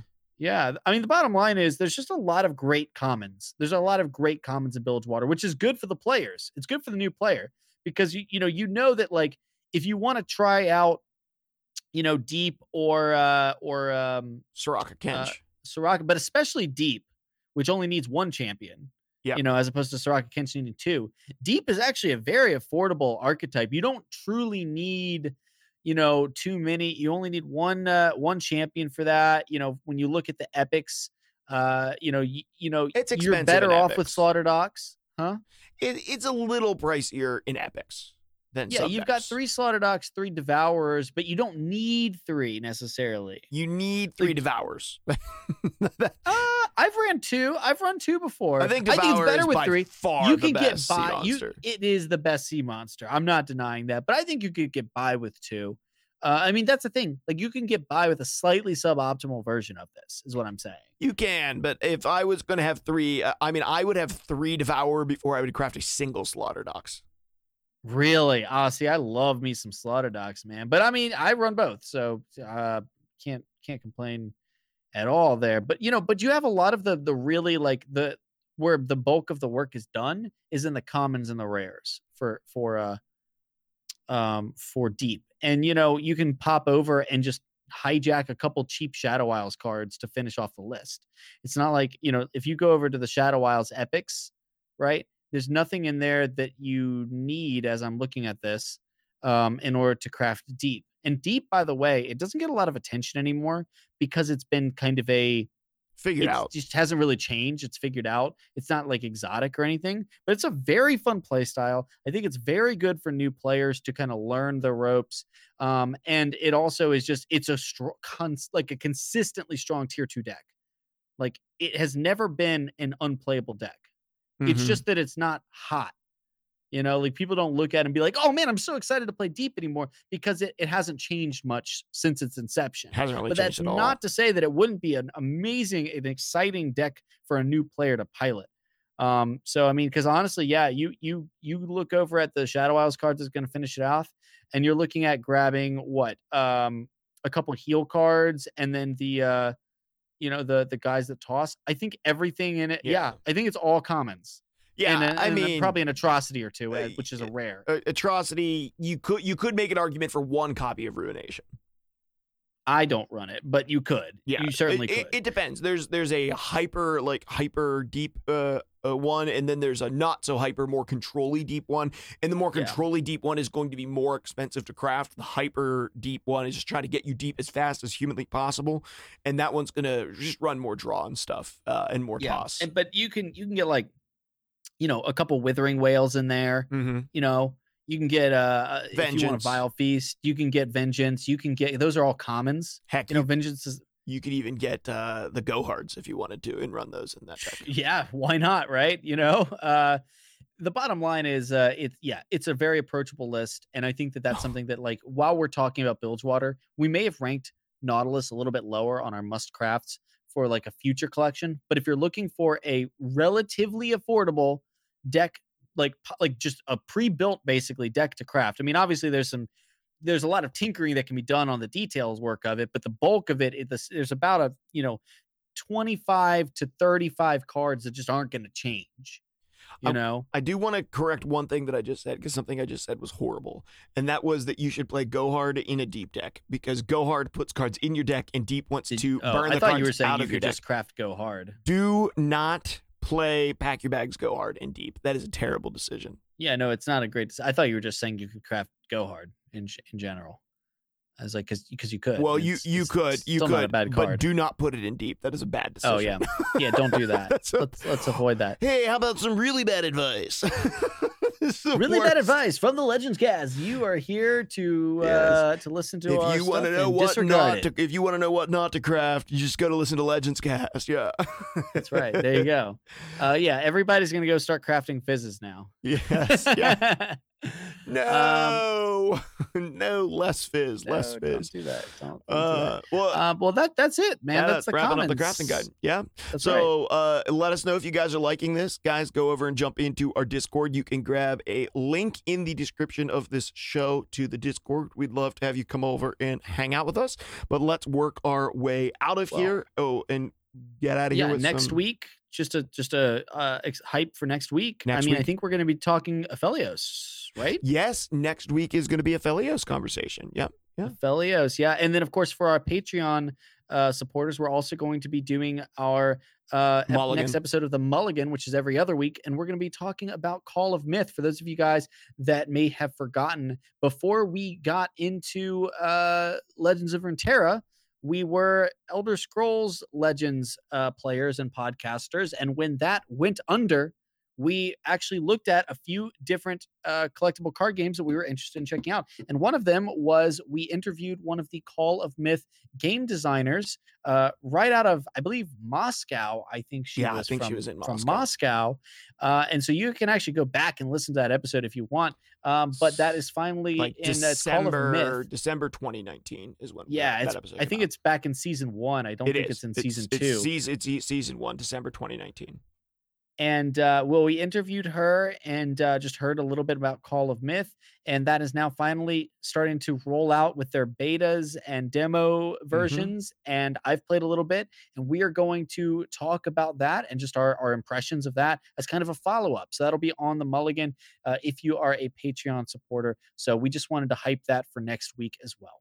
Yeah, and let's uh let's go ahead and work our way out of here and jump into some closing thoughts for the night. And I thought I was already perfect. Okay, guys, for closing thoughts, what we try to do is give you something that is beyond Legends of Runeterra. Because if you've listened to us this long, we hope to add something to your life that's more than just learning how to play LOR a little bit better. Hopefully, you learn how to do life a little bit better. So, one of the things that has been a major focus for me in 2021 um, has been controlling my thoughts. Now, I mean, this comes for those of you who don't know, maybe you don't listen to the show very often, you're new to it. Outside of here, I've been uh, pastoring at, at a church for the last 10 years. And uh, and there's a lot in in terms of that that has gone into into this. Um, but one of the key things has been about taking your thoughts and really taking control over your thoughts. And so in this season, I went through like an intentional season of fasting and then have really been working on controlling my thoughts because our thoughts oftentimes control what we feel. Um, our feelings oftentimes control what we do, and our actions end up becoming habits, and habits eventually form into like our destiny. Uh, there's there's some sort of a good quote that wasn't what I just said that involves that. Um, but but but here here's the reality is that something that I learned through counseling and through studying a little bit of psychology is that um, our emotions are never ever wrong. Our emotions are always accurate to what we are thinking, but our thoughts are often inaccurate. And for someone like me, who's a high emotionally driven individual, my thoughts become uh, feelings very, very, very rapidly. Sometimes I don't realize that I've had a thought. I just feel the feeling. And so I'm trying to learn how to sort of backtrack and take control of my thoughts so I don't just react and have feeling. Some people, this isn't a problem for them, right? They're very cerebral individuals, but we still have to gain control over our thoughts. I've realized throughout my life that if I let a thought run rampant in my brain, it can not only uh, sort of send me to a place that I don't want to go, but it can cause me to do things that I absolutely do not want to do. Sometimes thoughts can cause us to destroy relationships, they can cause us to do something that we've sworn we would never, ever do. Um, and ultimately, that ends up impacting our relationships. And so, my encouragement to you is just to think about kind of like throughout your life uh, this week, and and as you're going through your week, kind of be conscious of what it is that you're thinking and taking control of those things, and being able to identify and say, no, this isn't an accurate thought. Um, this is just something that I have in my brain, and I, I want to counter this inaccurate thought with bringing in an accurate one, which will allow me to feel what I'm actually supposed to feel in this situation, behave differently, and hopefully it will benefit the relationships that are in my life. Because ultimately, what we all want is better and healthier relationships in life. We want people that we're close to to care for us and that we care for them. Uh, ultimately relationships are sort of like the end goal and like the true gold in life is healthy and prosperous relationships. And so a lot of that has to do with our thought life and how well we take control over our thought life and don't allow our thoughts to control us. Um, so I don't know. That's just been something that I've been pondering. It's not really life advice. It's just like really been thinking about that and trying to do my best to sort of take control of my thoughts and not allow them to just run amok in my brain, do whatever they want. Yeah, that's my closing thought. Take control no, of your I thoughts. Mean, yeah, no, it's a it's a very the mind is an extremely potent tool. Like you have to remember that like uh there's there's just so much more you can accomplish when you take control of you know the ideas bouncing around in there you know i feel like i've said this before but there's just so much about the human brain that is just so impressive mm. and the fact that you can really condition yourself in many ways to be a more efficient uh, individual when it comes to things uh, in your life and just being able to harness the full capacity i think i feel like in my life at least I'm so often running on not enough sleep or, you know, a lot of things stressing me out. And as to a certain point, like, A, there's always something I can do to try to improve on that, right? To try to, you know, allow my brain to operate at a higher function. But I think sometimes I slip into the habit of being used to my brain being uh, at that, you know, maybe not optimal, you know, peak performance and not doing anything about it. Or worse, just assuming I'm going to be operating that way and not really putting that full effort into evaluating my mental state and saying, okay, how you know, am I really ready to do this? Is this really the best I can do on a project? Mm. Or am I really not, do I really not have the energy to do something? Or am I just feeling complacent? Right. Sure. And so absolutely. it's, it, it's absolutely something that where you need to be, it's, it's so funny. Like I always like credit myself I feel like something I do really well is self evaluation of my actions. Mm. Right. Um, but sometimes I feel like we can always do better at self evaluating our thoughts and our intuitions about things because a lot of times they're formed in this security blanket that you that you construct for yourself. I, you know there's this thing that i know i should get done but uh, you know I, it's it's hard so and you know i don't really want to do it but man i'm tired so i guess i won't do it today you know?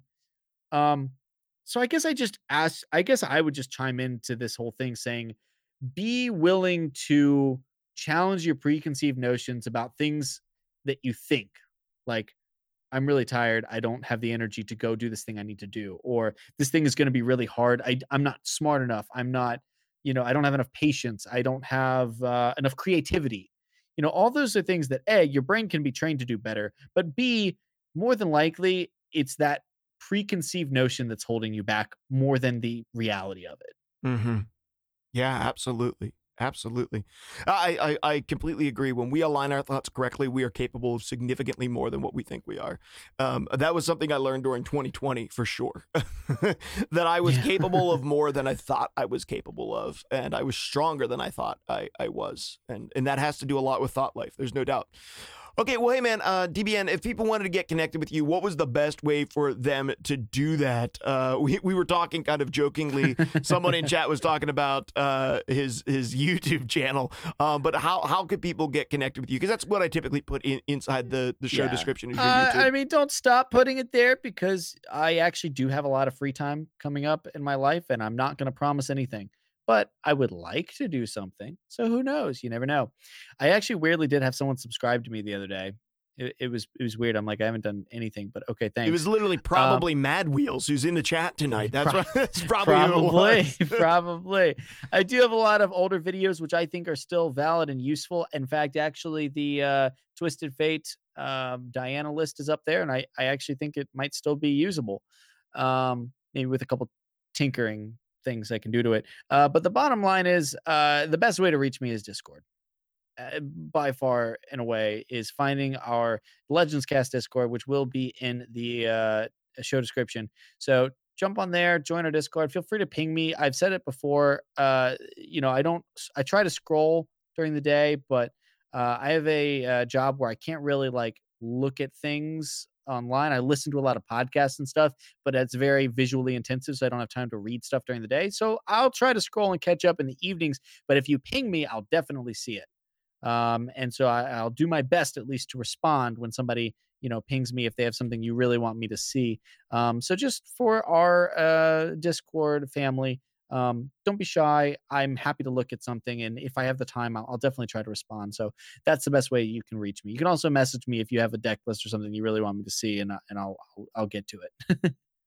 Yeah, great. That's awesome. Uh, yeah, if you want to catch me, um, the best way to do that is also through Discord. You can catch me at uh, at uh, well anywhere on Discord. I'm the lift on on our Discord channel, D and D Anthem, because that's my uh, my D and D character on Discord.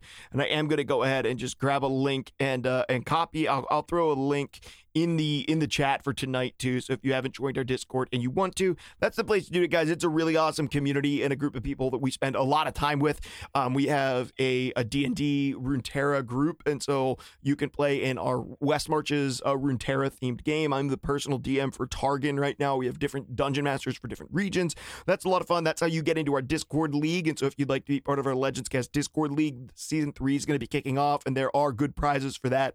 Uh, last one was 50 bucks and a chance to be on the show, a trophy, and a Legends Cast pint glass all came for the winner of the Legends Cast Discord League, which is like a eight week long league. You play a match every week. It's a lot of fun. So there's all kinds of benefits to coming in and being part of our Discord. The other way that you can catch me is you can begin catching me live. So today it's like January 30th, um, starting on the week of January 7th. So actually the 8th, the 10th, and the 12th. I'm sorry, of February, not January. 8th, 10th, 12th of February. I'm going to begin streaming three days a week in the mornings in the EST. So starting at around 8 a.m., we're going to do just chatting opportunities where I'm actually going to be greeting people, praying for people, and hanging out with people. And then we're going to go and shift over around 8:30 in the morning. We're going to shift over to LOR, and we're going to be playing either LOR or Elder Scrolls Online most days. Um, but it'll be Monday, Wednesday, Fridays for about three hours in the morning, uh, 8 to 11 a.m. EST. So come and follow me at twitch.tv slash the lift, T H E L I F T, and you can come and hang out there. We also typically do live stream our episodes of Legends Cast, which we usually do on Wednesday nights at 10 p.m. EST, although this one ended up being at a slightly different time. So you can check that out as well. And I don't know, there might be some other streams in the future. I'm, I've kind of been considering streaming our D&D 5.0 games because I thought that could be a lot of fun. Um, and also been thinking with like the Runeterra theme and thinking about streaming some art doing miniature painting for Star Wars Legion miniatures. So yeah, come and check me out at twitch.tv slash the lift and on Discord. Uh, anyway, that's going to do it for this episode of Legends Cast. Thank you so much. You've tuned in. Guys, we gave you like an extra, I don't know, 40 minutes of content because we did end up recording this late. Um, come back next week for our episode looking at Aphelios now that, well, he will then be released. Thank you for listening and be sure to come back again next week. Thanks for listening to Legends Cast. This episode was brought to you by listeners like you. Don't forget to join our Discord community and support us by leaving us a rating and review wherever it is that you listen to podcasts. A special thanks goes out to all of our Patreon supporters over at patreon.com slash legendscast.